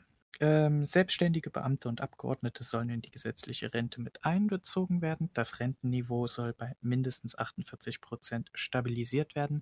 Äh, Ost- und Westrente, soll die noch angegleicht werden oder komplett gleich gemacht werden? Und äh, wenn ja, äh, wer bezahlt das dann zum Beispiel, wenn die Babyboomer-Generation, wir erinnern uns an die demografische Pyramide, die ja eigentlich eine Urne ist, alle ins Rentenalter kommt? Wie wollen wir das finanzieren? Naja, die Ost-West-Angleichung ist ja beschlossen aufgrund der, äh, Mhm. der SPD. Also das wird sozusagen auch kommen, äh, Stück für Stück. Nur wann? Äh, Nur wann? Also es ist jetzt 30 Jahre lang her. Also äh, das manche, die jetzt da in Rente sind, die sind gestorben und hatten halt nicht die gleiche Rente, haben aber wahrscheinlich genauso viel gearbeitet. Ich würde sagen, bedanken Sie sich bei der CDU. Das ist äh, Okay. mein Fazit. Äh, die Einheitspartei, die keine, also die so tut, als ob die die Einheitspartei auch jetzt immer noch wäre, ist sie nicht für mich, ähm, äh, weil äh, sie das jahrelang blockiert hat. Und wir haben, ich kann gerade keine Jahreszahl ehrlich gesagt nennen, die, äh, die ist Mhm. mir da gerade nicht im Kopf, aber auf jeden Fall sind es noch ein paar Jährchen. Ähm, das war dem, das war der einzige Kompromiss, den wir schließen konnten, aber das ist auf jeden Fall schon irgendwie da. Ich würde trotzdem sagen, dass wir da Probleme haben äh, bei der Rente an sich. Äh, Wir müssen da dafür sorgen, A, dass die Rente ausreicht. Ne? Mhm. Und da gibt es einige Faktoren, ähm, die da zu betrachten sind. Erstens wir müssen dafür sorgen, dass die jetzigen Rentner genügend Geld haben. Und im Zweifel, dass, also wenn es nicht über beitragsfinanziert geht, auch aus der Steuerkasse Geld entnehmen. Das sind mir Rentnerinnen und Rentner auch, also okay. Das, also Mhm. ich habe damit kein Problem, das Geld dort hinzugeben, weil das keine, das sind keine Lorbeeren. Das ist nicht etwas, wo man sagt, das ist ein Wahlgeschenk. Ich finde, Ja. das Recht auf Rente ist total wichtig. Also ähm, das kann man nicht irgendwie kleiner machen oder so und so tun, als ob das was Nettes und eine Geste wäre. Es ist keine Geste. Und jetzt für die jetzige Generation, die jetzt irgendwann, weiß nicht, vielen Jahren irgendwann äh, in Rente geht, weil sie gerade arbeitet, für diese Generation in Ost und West dafür zu sorgen, dass die Beiträge so hoch sind, ähm, dass sie gut altern können. Die Beiträge können nur dann hoch sein, wenn die Einkommen stimmen. Und deshalb ist eine Mindestlohnerhöhung wichtig. Deshalb ist es wichtig, dass wir an der Seite der Gewerkschaften stehen, wenn es äh, um, Tar um Tarifauseinandersetzungen geht. Ist es auch übrigens wichtig, dass wir ähm, als Sozialdemokraten auch sagen, die Bundesregierung, die Landesregierung und äh, die kommunalen äh, Mandatsträger sind auch Arbeitgeber und Arbeitgeberinnen. Mhm. Und in der Tarifauseinandersetzung mit der Gewerkschaft Verdi und mit dem DBB muss alles dafür getan werden, dass auch diese Leute genügend Geld haben ne? und auch ein, ein gutes Einkommen haben. Da hat Verdi auch schon lange für gekämpft, aber manchmal kommt mir das zu selten rüber, dass da auch die Leute dahinter stehen. Auf jeden Fall müssen wir alles dafür tun, dass dort einfach die, die Löhne gut sind. Um ein Beispiel zu nehmen, wir haben auch als SPD sehr, sehr viel Druck gemacht auf die AWO in Thüringen, Mhm. die Arbeiterwohlfahrt, die äh, keinen Vertrag, äh, keinen Tarifvertrag mit einer roten Gewerkschaft hatte, also mit einer DGB-Gewerkschaft, sondern mit einer arbeitgebernahen gelben Gewerkschaft über viele, viele Jahre hinweg einfach viel weniger Lohn gezahlt hat. Und jetzt ist es endlich mal rum. Die äh, werden jetzt Tarifverhandlungen führen. Und dieser politische Druck, der wird jetzt nicht im Wahlprogramm qua, wir werden jetzt ein Gesetz daraus machen, entstehen, ne? Mhm. sondern es ist einfach ein, einfach die Frage, was für ein Wertekorsett hast du? Und deswegen ist es wichtig. Und dann wird auch es dazu kommen, dass die Rente aussteigt, weil die Leute einfach mehr verdienen. Ähm, und das ist mir wichtig Mhm. zu sagen. Also genau die beiden Punkte sind extrem wichtig, um, was du sagst, diese Babyboomer-Probleme zu lösen. Weil die gehen dann alle in Rente in, viel, in, in ein paar Jahren. Gehen die Mhm. Alle in Rente. Das ist massiv viel. Wir brauchen also höhere Beiträge, damit wir diese Rentenkasse füllen können. Und das schaffen wir nur, wenn die Löhne auch anständig sind. Und über den Generationsvertrag schaffen wir dann auch, dass die Leute die jetzt hohe Beiträge äh, bezahlen, dann eben auch ausreichend haben, um in der Rente zu existieren und auch darüber hinaus auch gut leben zu können. Okay. Arbeit. Wir sind noch nicht ganz durch. Wir hatten es vorhin schon angesprochen, 12 Euro Mindestlohn, heute sind es 9,50 Euro. Ähm, dann soll es weniger Jobs ohne Tarifverträge geben und dann die 6 Millionen Minijobs sollen eigentlich reguläre Arbeitsverhältnisse werden.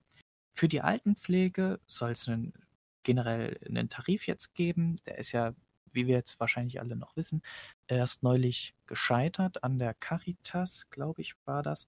Ähm, und dann Beschäftigte von Online-Plattformen wie Amazon sollen mehr Rechte und Lohn erhalten.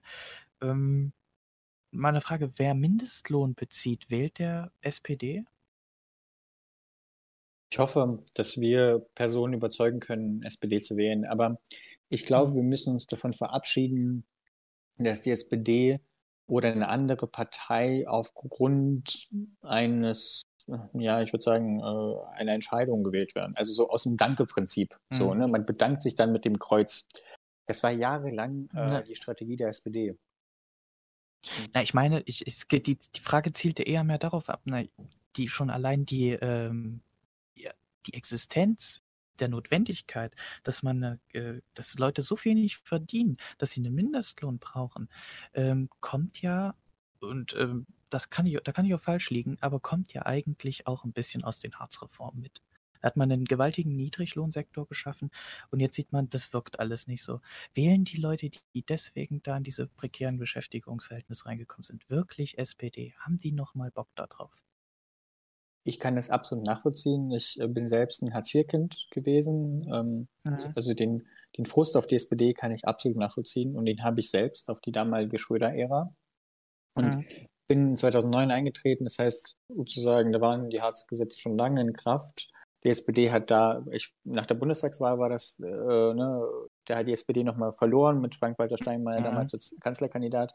Und für mich war es. Konstant, oder? Ist konstant seit 2009. Also man könnte meinen, vielleicht liegt es an meiner Mitgliedschaft. Ähm, aber das ist halt wirklich ein Problem. Und ähm, wir haben dann als Jusos, und als, deshalb bin ich auch zu den Jusos erstmal gegangen und dann später in die SPD eingetreten, weil die Jusos knallhart mhm. gesagt haben, Hartz IV ist nicht, äh, nicht in unserem Namen. Ne? Das Hartz IV ist nicht mhm. unser Projekt. Und ich wollte aber nicht in eine andere Partei gehen, zum Beispiel zu den Linken, die das kritisiert haben, weil ich gedacht habe, na ja, die wollen auch nicht regieren, nicht unbedingt. Ich will eine Partei, mhm. die das gerade macht. Und es wird nicht die CDU sein, die übrigens händeklatschend äh, dabei war bei der CDU-Reform, äh, bei der Hartz-IV-Reform und noch dafür gesorgt hat, weil man sich äh, auf einen Kompromiss einigen musste im Bundesrat, dass bestimmte Dinge auch abgewehrt worden sind. Also dass man noch eine viel schlimmere Hartz-Reform bekommen hat dadurch, weil sie viel, viel mehr Einschnitte noch eingefordert haben. Ähm, mhm. Und äh, deshalb kann ich es absolut nachvollziehen, dass man äh, da irgendwie sehr, sehr viel Sorge hat, dass die SPD da wirklich ähm, richtig steht. Wir haben aber einen wirklich langen Prozess jetzt hinter uns, über viele Jahre, und haben uns die Frage mhm. gestellt und haben auch bei dem letzten großen inhaltlichen Parteitag offiziell nach einer sehr langen parteilichen Debatte beschlossen, dass wir Hartz IV hinter uns lassen und ein Bürgergeld einführen wollen. Also sozusagen genau. die Sanktionen werden nicht mehr in der Art und Weise stattfinden und wir ändern das System. So. Mhm. Und das ist also, übelst relevant einfach. Ja. Das Bürgergeld soll zum Beispiel Wohnung, soll dazu führen, zum Beispiel, dass Wohnung und Vermögen in den ersten zwei Jahren der Arbeitslosigkeit nicht geprüft werden, also so eine richtige Bedarfsprüfung wahrscheinlich entfällt und Arbeitslosengeld für langjährige Einzahler länger bezahlt wird ähm, ja, da wendet man sich praktisch von diesen Prinzipien ab, ne? Ähm, genau.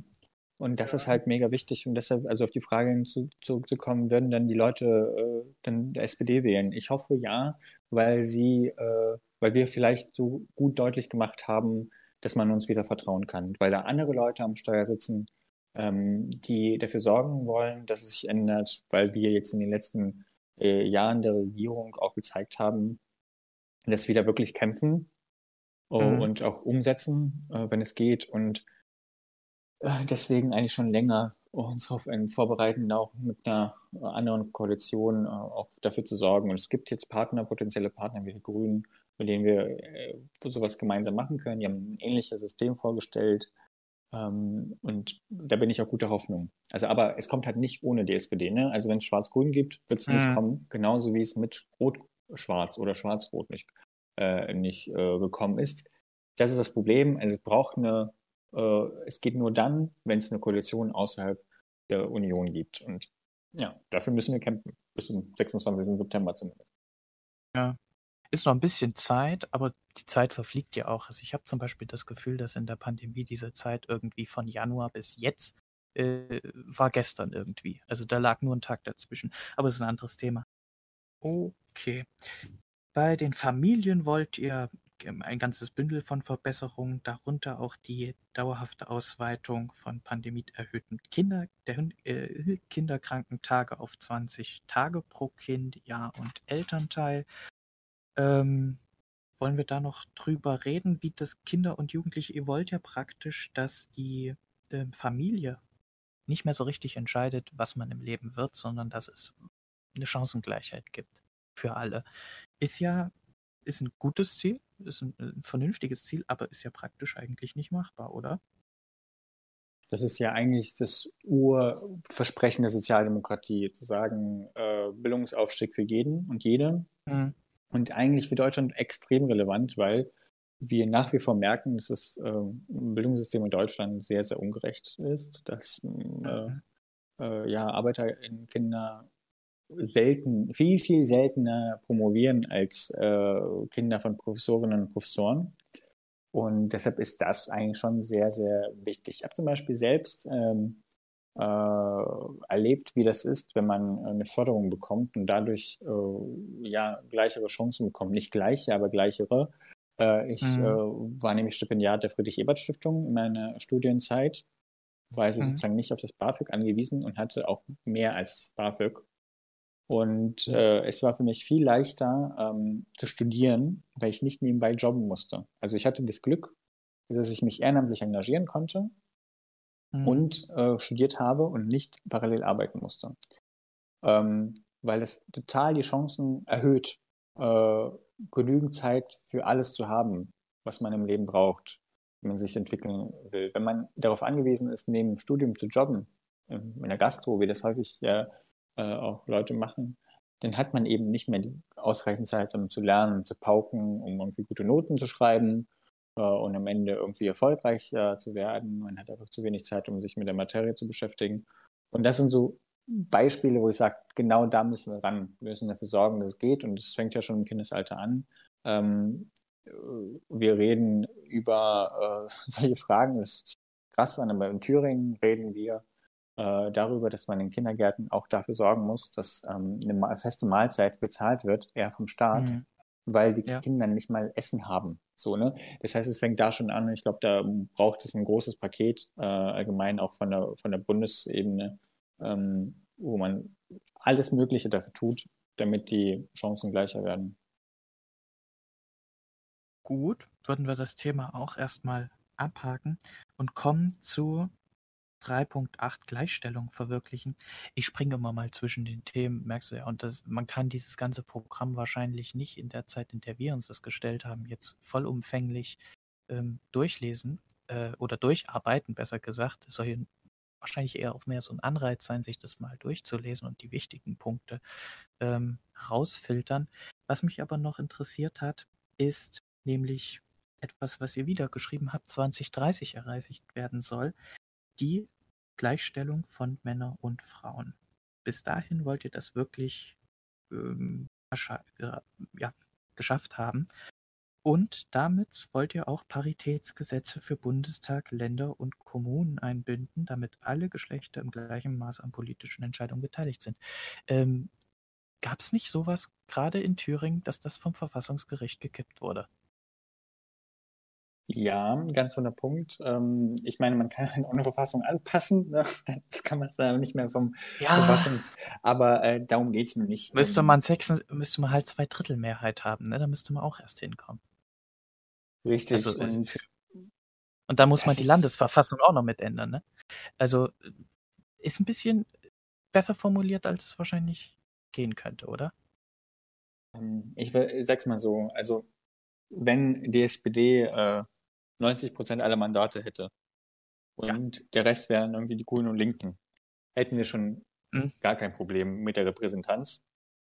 So arrogant mhm. bin ich jetzt mal an dieser Stelle, weil ähm, Thüringen war mal Vorreiter, ähm, was den Anteil der Frauen im Parlament angeht. Da hatten wir eine rot-rot-grüne Mehrheitsregierung und jetzt sind wir ganz schön weit tief gesunken weil die AfD also viel, viel stärker eingezogen ist, weil äh, die CDU-Landtagsfraktion fast ausschließlich aus Männern besteht.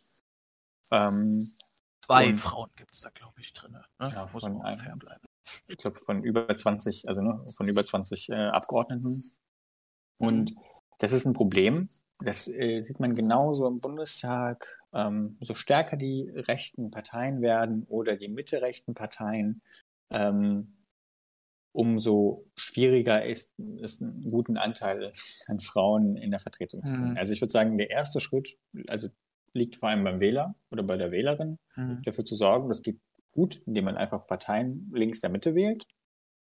Mhm. Und äh, dann wird schon mal das schneller funktionieren. Ähm, aber es gibt ja viel, viel andere Punkte. Also sozusagen das Parlament gleich äh, zu machen im Sinne von 50-50 ist ja nur ein kleiner Baustein von allen mhm. möglichen. Mhm.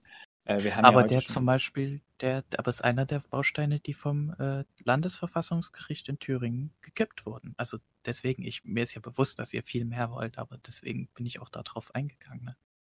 Klar, also das ist ein, das ist ein Thema, was wir aber nicht, also in Brandenburg ist es auch schwierig und gescheitert. Mhm. Äh, ähm, wir wollen aber trotzdem nicht sagen, okay, nur weil es gescheitert ist, machen wir jetzt gar nichts damit. Ne? Also wir brauchen schon ein Vehikel, um dafür zu sorgen, dass ähm, Parlamente ähm, die komplette Gesellschaft abbilden. Also zumindest die beiden Geschlechter abbilden. Das mhm. wäre so, sehr, sehr wichtig. Und das, deshalb müssen wir auch schauen, dass wir ähm, ein Paritätsgesetz bekommen, was äh, verfassungsmäßig ist. Und das wird sicherlich dauern und das wird vielleicht auch mit einer Verfassungsänderung einhergehen. Äh, mhm. Äh, aber wir wollen dieses Ziel nicht einfach abschreiben, sagen, ja gut, das Verfassungsgericht sagt, es geht nicht, also machen wir gar nichts damit. Das äh, wäre ja wie zu sagen, äh, der Berliner, Berliner Mietendeckel ist nicht verfassungskonform, deshalb machen wir gar nichts mehr zur Wohnpolitik. Ähm, auch hier wäre es falsch und hier müssen wir genau auch dafür sorgen, dass irgendwie es eine Möglichkeit gibt, das zu schaffen. Wir sehen ja schon, dass viele Maßnahmen greifen. Also der Equal Pay Day, der jedes Jahr im März ist, ähm, mhm. ist ja schon mittlerweile den Anfang vom März rangerückt. Mhm. Das bedeutet, dass wir schon ähm, äh, auch äh, ja, eine Lohnsteigerung bei Frauen wiederfinden, dass die Lohnlücke mhm. zurückgeht. Und ähm, deshalb glaube ich schon, dass es realistisch ist, mhm. bis 2030 das auch zu ermöglichen. Ähm, klar kann man uns vorwerfen, dass wir dazu äh, ja vielleicht zu plakativ äh, damit einhergehen, aber ich finde, wir sollten alles daran tun, genau dieses Ziel zu erreichen. Und am Ende, wenn es nicht gelingt, dann ist es auch menschlich, aber wir haben es versucht. Mhm. Aber es ist nicht so, dass ich das Gefühl habe, dass es so ein Ziel, was unerreichbar ist. Also Olaf Scholz ist ja für einen Satz bekannt, der er sagt, ich würde niemals äh, etwas versprechen, was ich nicht halten kann. Ähm, mhm.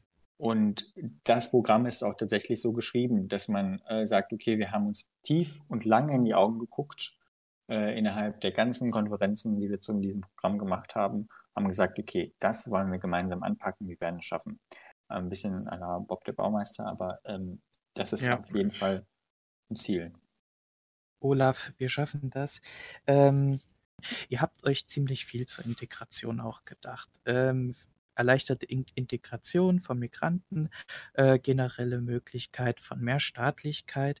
Aber hier dieser Punkt, der öffentliche Dienst muss ein Vorbild, Sachen, äh, muss Vorbild in Sachen Integration sein. Im Sinne der Chancengleichheit ist darauf zu achten, dass auch marginalisierte Personengruppen Zugang zu Stellen im öffentlichen Dienst erhalten und dass es allen Beschäftigten gleichermaßen möglich ist, sich fortzubilden und aufzusteigen. Ähm, ich bin ja selbst Migrant und habe im öffentlichen Dienst gearbeitet. Ich arbeite mhm. immer noch eigentlich in der nachgeordneten Stelle des Wirtschaftsministeriums und mhm. ähm, habe extrem viel Rassismus im, im Alltag gehabt. Also mhm. eigentlich, es gab selten einen Tag, wo ich nicht telefoniert habe. Ich habe früher in der Hausleitung gearbeitet, also sozusagen dort, wo man das komplette Haus koordinieren muss. Und ähm, äh, viel mit extern äh, telefoniert und sehr häufig kam der erste Satz, nachdem man äh, sich begrüßt hat, oh, Herr Schuschenko, Sie können aber gut Deutsch. Ähm, mhm. äh, und da, äh, da ist viel drin. Da steckt zum Beispiel drin, dass man gar nicht erwartet, dass ein Migrant in so einer hohen Position sitzen darf. Mhm. Oder kann, besser gesagt. Darf es, will ich gar nicht unterstellen. Und ähm, das gleiche Problem hat man eben, und ich will das keinem unterstellen, aber äh, es gibt sicherlich Leute, die Bewerbung lesen und dann auch danach und unterbewusst aussortieren. Mhm. Aber da eröffnet der Staat demjenigen, der das Gefühl hat, ähm, dass er da benachteiligt wurde, auch im Sinne des allgemeinen Gleichheitsgesetzes, da auch dagegen vorzugehen. Also, Aber woher weiß man das? Also weiß, will man jedem. Ja, du, du hast ja gesagt, Person du hast selber die Vermutung zum Beispiel gehabt.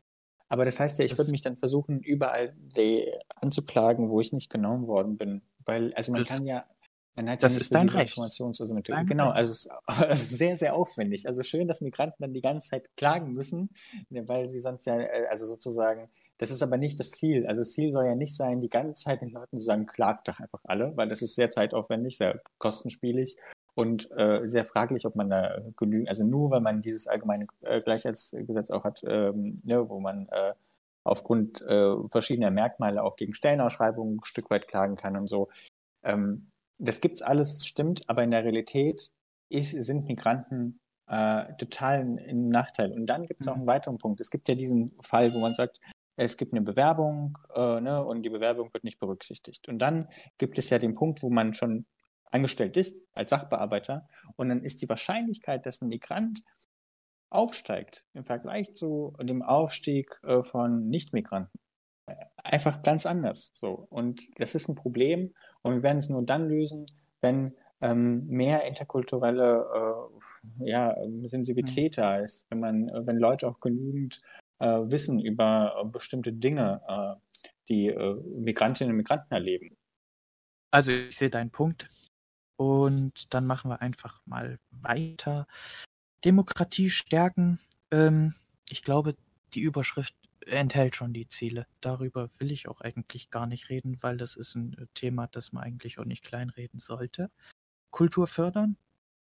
Ähm, Gerade zurzeit schwieriges Thema, würde ich jetzt mal so sagen. Das ist äh, gerade fast nicht möglich. Ähm, da ist mir auch wieder eine Formulierung äh, aufgefallen. Ähm, wenn du den zweiten Abschnitt bei 3.11 dir ansiehst, da steht, ihre Verbände, ihre Zivilgesellschaften vertreten sind, um einen neuen Kulturkonsens, um die Aufgaben und Verfahren der Kulturpolitik weiter führend geht. Es geht mir um das Wort Kulturkonsens. Ähm, Kulturfreiheit, äh, Kunstfreiheit, ist das ein Begriff?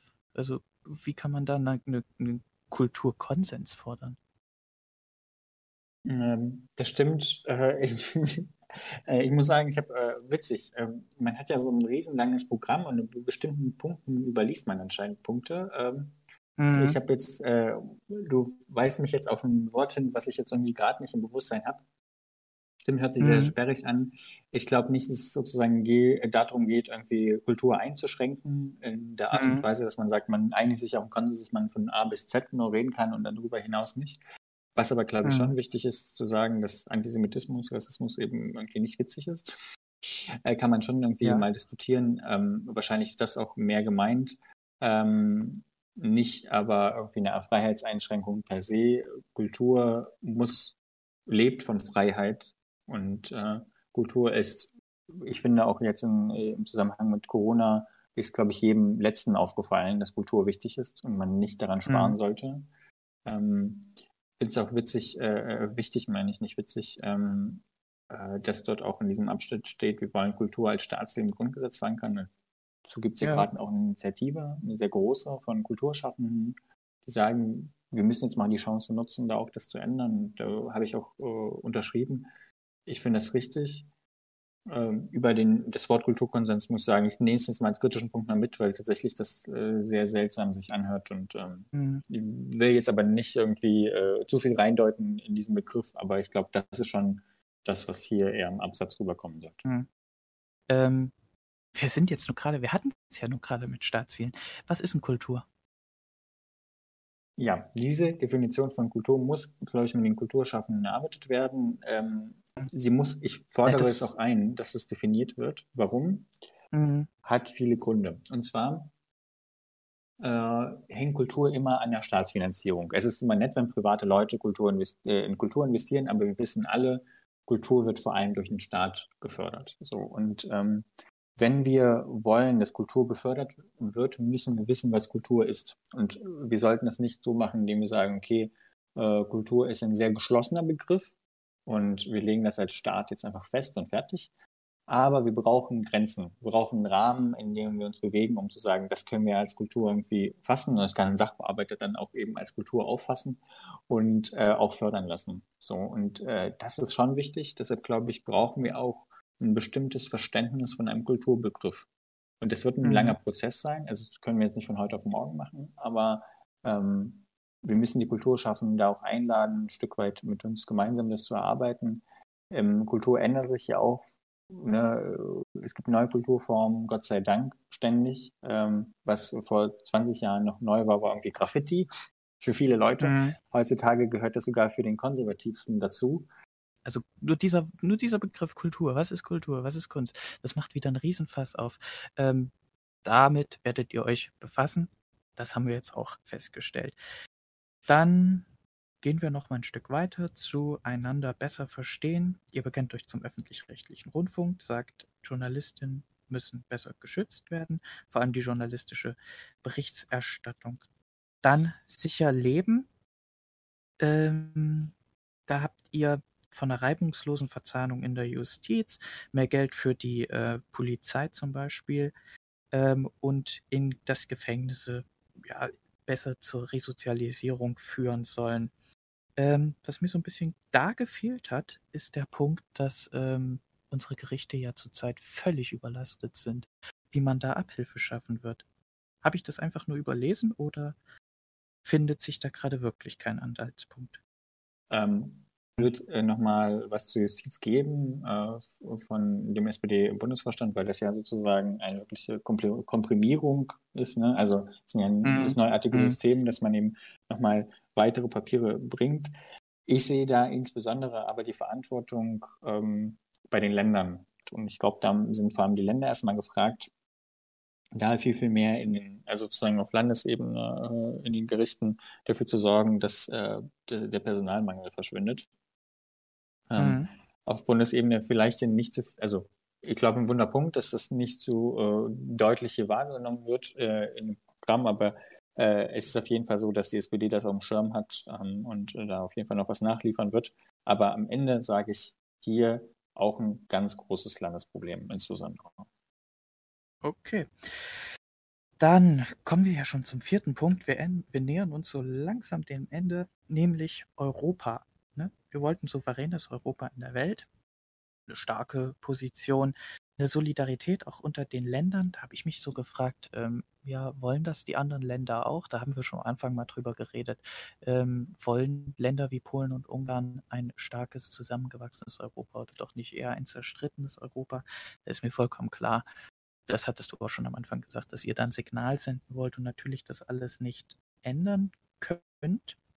Ähm, sozial, ökologisch wollt ihr auch noch wirtschaften die Demokratie erweitern und da sind wir doch schon wieder bei Polen und Ungarn. Wie will man das denn machen? Demokratie erweitern. Ja, Polen und Ungarn sind äh, auf jeden Fall ein sehr wichtiges Thema in den ganzen Zusammenhängen. Ähm, und dann weil... entwickelt sich vielleicht auch noch Österreich zu einem Problem oder äh, nächstes Jahr vielleicht sogar noch Frankreich. Also kann man überhaupt so sagen, wir wollen das jetzt in Zukunft machen? Ich meine, die Zukunft gerade in Europa ist gerade relativ wackelig, würde ich sagen. Ähm, ja, ich würde ungern äh, Teufel an die Wände malen. Mhm. Aber ich sag's mal so, ich glaube, wir kriegen nur dann ein zukunftssicheres Europa hin, wenn wir Visionen aufzeigen, was Europa sein soll. Ich finde, dass wir uns verrannt haben in den letzten Jahren auch durch Minimalkompromisse, auch durch einfach nächtliche Sitzungen, wo man dann übermüdet einfach mehr Recht gegeben hat. Ähm, mhm. Über Jahre hin, wir wissen um so viele Krisen, die Europa jetzt durchgemacht hat. Sei es die Griechenland-Krise, ähm, sei es jetzt die Migrationsfrage, die äh, wirklich viele Länder entzweit. Und da muss ich auch sagen, ich meine, wir hätten es alle kommen sehen, dass das passiert, weil wir haben einfach jahrelang geduldet, dass Italien ähm, die, also sozusagen die Mehrheit des Problems einfach selbst äh, bewältigt hat, ne? Sozusagen mhm. eine Grenze versucht hat, einfach äh, Migranten und Migranten wegzuschicken ähm, und oder sie dort irgendwo zu beherbergen in ganz unhumanen, inhumanen ähm, äh, Wohneinheiten und, und so weiter. Jetzt haben wir seit 2015 eine ganz große europäische Debatte und niemand will plötzlich irgendeinen Schlüssel machen und, und überhaupt. Und dann hat man ja gegen äh, einige Länder geklagt, weil sie das nicht machen, was sie machen sollen, auch Rechtsstaatlichkeit mhm. und so in Frage gestellt. Und man hat gemerkt, das funktioniert nicht so richtig. Also ein Klageverfahren führt jetzt nicht dazu, dass ein Staat äh, viel disziplinierter ist. Deshalb glaube ich, müssen wir nicht an die Regierungen appellieren, die gerade da sind, sondern ich meine, man kriegt ja Nachrichten mit, ne? als mhm. wählender Mensch auch ja. in Tschechien und Polen und so weiter. Und wir hatten ja kurz diesen Moment, wo wir dachten, oh, vielleicht wird es ja nicht mehr die Peace sondern eine Alternative, die europafreundlicher ist. Es hat nicht funktioniert ähm, bei den letzten Wahlen. Und ich glaube, wir müssen genau an die Leute appellieren, so. Wenn ihr jemand anders wählt, also eine progressive Kraft, die gibt es in Tschechien, die gibt es in Polen, die gibt es auch in Frankreich, dann werden wir gemeinsam Folgendes auf den Weg bringen. Dann kriegen wir auch einen Turnaround hin. Ich will Europa nicht aufgeben. Wir brauchen dieses Europa, wir brauchen ein stärkeres Europa, wir brauchen ein Europa, was vor allem nach vorne blickt. Und diese ganzen Gedanken von einem großen Staat ausgehend Richtung Europa, wo wir auch sagen, wir wollen nicht über euch regieren, sondern wollen gemeinsam mit euch einen Weg finden, das ist total wichtig. Deshalb äh, ist da auch vor allem eine Signalwirkung einfach da, wenn die SPD regiert, dass wir da sozial irgendwie Europa mit äh, aufmischen wollen. Das haben wir jetzt schon ein bisschen produziert, indem wir gesagt haben, ähm, Europa ist ein Mechanismus dafür, dass wir aus der Corona-Krise besser rauskommen, dass wir Staaten äh, auch Geld leihen als Europa, indem sie aus dieser Krise rauskommen. Da sind die ersten Schritte gemacht. Ich finde, wir brauchen europäische Steuern, wir brauchen eine größere Integration und erst dann wird, glaube ich, auch wieder dieser europäische Gedanke wieder fruchten. Bei jungen Menschen, glaube ich, da bin ich fest davon überzeugt, ist der europäische Gedanke viel, viel stärker äh, vorhanden und wir holen damit auch die Leute auch außerhalb von Deutschland ab. Genau, und dann hoffe ich auch auf ein schönes soziales Miteinander in vielen, vielen Jahren, ohne Grenzen und ohne Orbans. Bleibt abzuwarten, bleibt sich auch irgendwo zu wünschen, sicherlich. Ja, Oleg, ich würde sagen, dieses Programm äh, könnte durchaus das werden. Problem vielleicht 15 Prozent für die SPD. Man wird es nicht so umsetzen können, oder? Ja, ich hoffe ja auf ein viel, viel besseres Ergebnis. Wir sind ja nicht äh, im Prinzip äh, darauf angewiesen, was Umfragen sagen, sondern was das Wahlergebnis sagt. Und wir haben ja in, in den letzten Wahlen, zum Beispiel in Rheinland-Pfalz, auch gemerkt, äh, es gibt auch die Möglichkeit der Aufholjagd. Und mhm. wir haben noch ein paar Monate und ich glaube, wir haben einen Kandidaten, der äh, sehr beliebt ist ähm, der auch nochmal zieht. Und ich glaube insgesamt, dass auch das Programm auch etwas ist, was äh, ja ein Angebot ist, äh, was ich sehen lassen kann. Und von daher hoffe ich auf ein sehr, sehr gutes Ergebnis. Und so stärker die SPD, umso schneller werden diese Punkte umgesetzt, die da drin stehen. Das stimmt. Deshalb gibt es nur eine Möglichkeit, zwar bei der SPD ein Kreuzchen zu setzen. Okay, also sagen wir, die Hoffnung stirbt zuletzt. Dann wünsche ich euch, dir, der SPD, schönen Wahlkampf erfolgreichen Wahlkampf. Und dann sehen wir es ja 26.09. Wir wissen jetzt, worum es geht und wir werden euch auch ein bisschen daran messen. Sehr, sehr gern. Vielen Dank. Na gut, dann würde ich sagen, äh, bis zum nächsten Mal. Du bist herzlich immer eingeladen und ähm, ja, würde sagen, von meiner Seite aus, ciao. Tschüss, danke, hat Spaß gemacht. Das war elf nach Mitternacht. Moderation Jakob Pückel, Ton und Technik Jan-Niklas Drinks. Bei Fragen und Anregungen könnt ihr uns unter elf nach Mitternacht at gmail.de erreichen oder bei Twitter und Instagram.